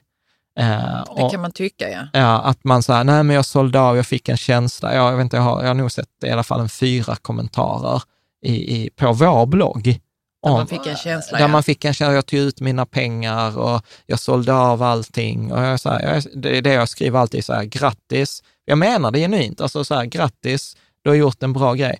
Problemet är att detta lägger grunden till en, en, en extraordinär, fantastisk explosion i framtiden. Mm. För att om man inte inser att det bara var en sju helvetes tur, så, så lägger man liksom grunden till en, till en ekonomisk katastrof i framtiden. För att man kommer gå på sina känslor? Ja, man kommer, inte, man, kommer, man kommer inte kunna göra om det, där. För det funkade ju ja, innan. Ja. Mm. Uh, och liksom de, flesta, de flesta idag, liksom antingen uh, man har liksom sålt av, man kommer, så här, de flesta kommer gå in för tidigt, för sent eller inte alls mm. i marknaden. Extremt få, extremt få kommer gå in på botten. Så jag säger det igen, de flesta kommer gå in för tidigt mm. eller för sent eller inte alls. Extremt ja, och det får vi väl vara okej okay med. Ja. Alltså att vi aldrig kommer kunna tajma. Nej, Nej det och, det, och det är inte meningen. Så, mm. så, så jag skulle liksom, de, många av de här strategierna vi har pratat om idag är både för nybörjarna och för den avancerade. Men liksom sammanfattningen, om man ska liksom så runda tillbaka, det bör, slutar vi där vi börjar, det är liksom för de flesta så är det absolut bästa man kan göra exakt det man gjorde för två månader sedan. Liksom. Om man eventuellt ska göra någon tweak eller förändring så är det att höja månadssparandet, inte genom att försöka höja eller tajma marknaden. Så att jag är, på liksom, jag är ganska nöjd att liksom trots, trots det extraordinära på marknaden så kommer vi egentligen tillbaka till samma strategi. Det enda som vi säger nu är så här, okej, okay, låt oss överväga höja risken för att marknaden liksom på sikt kommer vi se detta som en överreaktion eller som att vi som människor tar oss igenom den här krisen också. Mm. Så att eh, ja, eh, extremt långt avsnitt, men jag, tror, jag hoppas att det är värt det och att det har varit intressant. Eh, jag vill göra en shout-out till alla våra patreons som är då vår community, där vi har liksom extra lite extra material, fördjupningar. Vi kommer ha sån här coronaspecial, tänkte jag, eh, att vi skulle ha sånt tillfälle Du bara... Ja, men bra det. Ja. You do that. Det är jättebra. Jo, men det behövs väl. Ja, och, och vill man liksom så här, eh, och vi har redan liksom där också gett andras analyser, hur andra tänker. Vi hade ju den här fiket tillsammans med Andreas och Henrik och sånt, så att där, där händer ganska mycket kul. Så att då är det patreon.com snedstreck rika tillsammans och det bästa av allt är att man väljer ju själv sitt engagemang, eh, sin engagemangsnivå. Liksom. Vissa ställer massor av frågor, deltar i varje tråd, andra bara liksom så här, ah, men jag vill vara med på vill after lyssna. work eller vill mm. bara lyssna med. Mm.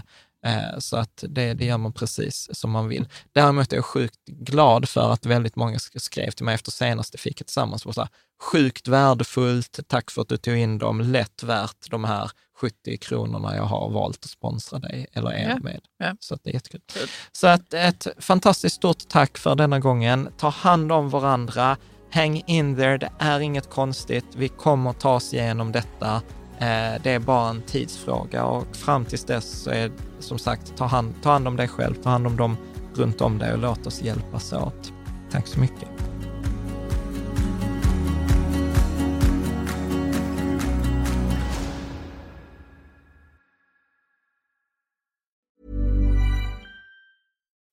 Spring? Is that you? Warmer temps mean new Allbirds styles. Meet the Super Light Collection, the lightest ever shoes from Allbirds, now in fresh colors. These must have travel shoes have a lighter than air feel and barely their fit that made them the most packable shoes ever. That means more comfort and less baggage. Try the super light tree runner with a cushy foam midsole and breathable eucalyptus fiber upper. Plus, they're comfy right out of the box. So, what can you do in a super light shoe? What can't you do is the better question. And because they're super packable, the real question is where are you taking them? Experience how Allbirds redefines comfort. Visit allbirds.com and use code SUPER24 for a free pair of socks with a purchase of $48 or more. That's A L L B I R D S.com. Code SUPER24.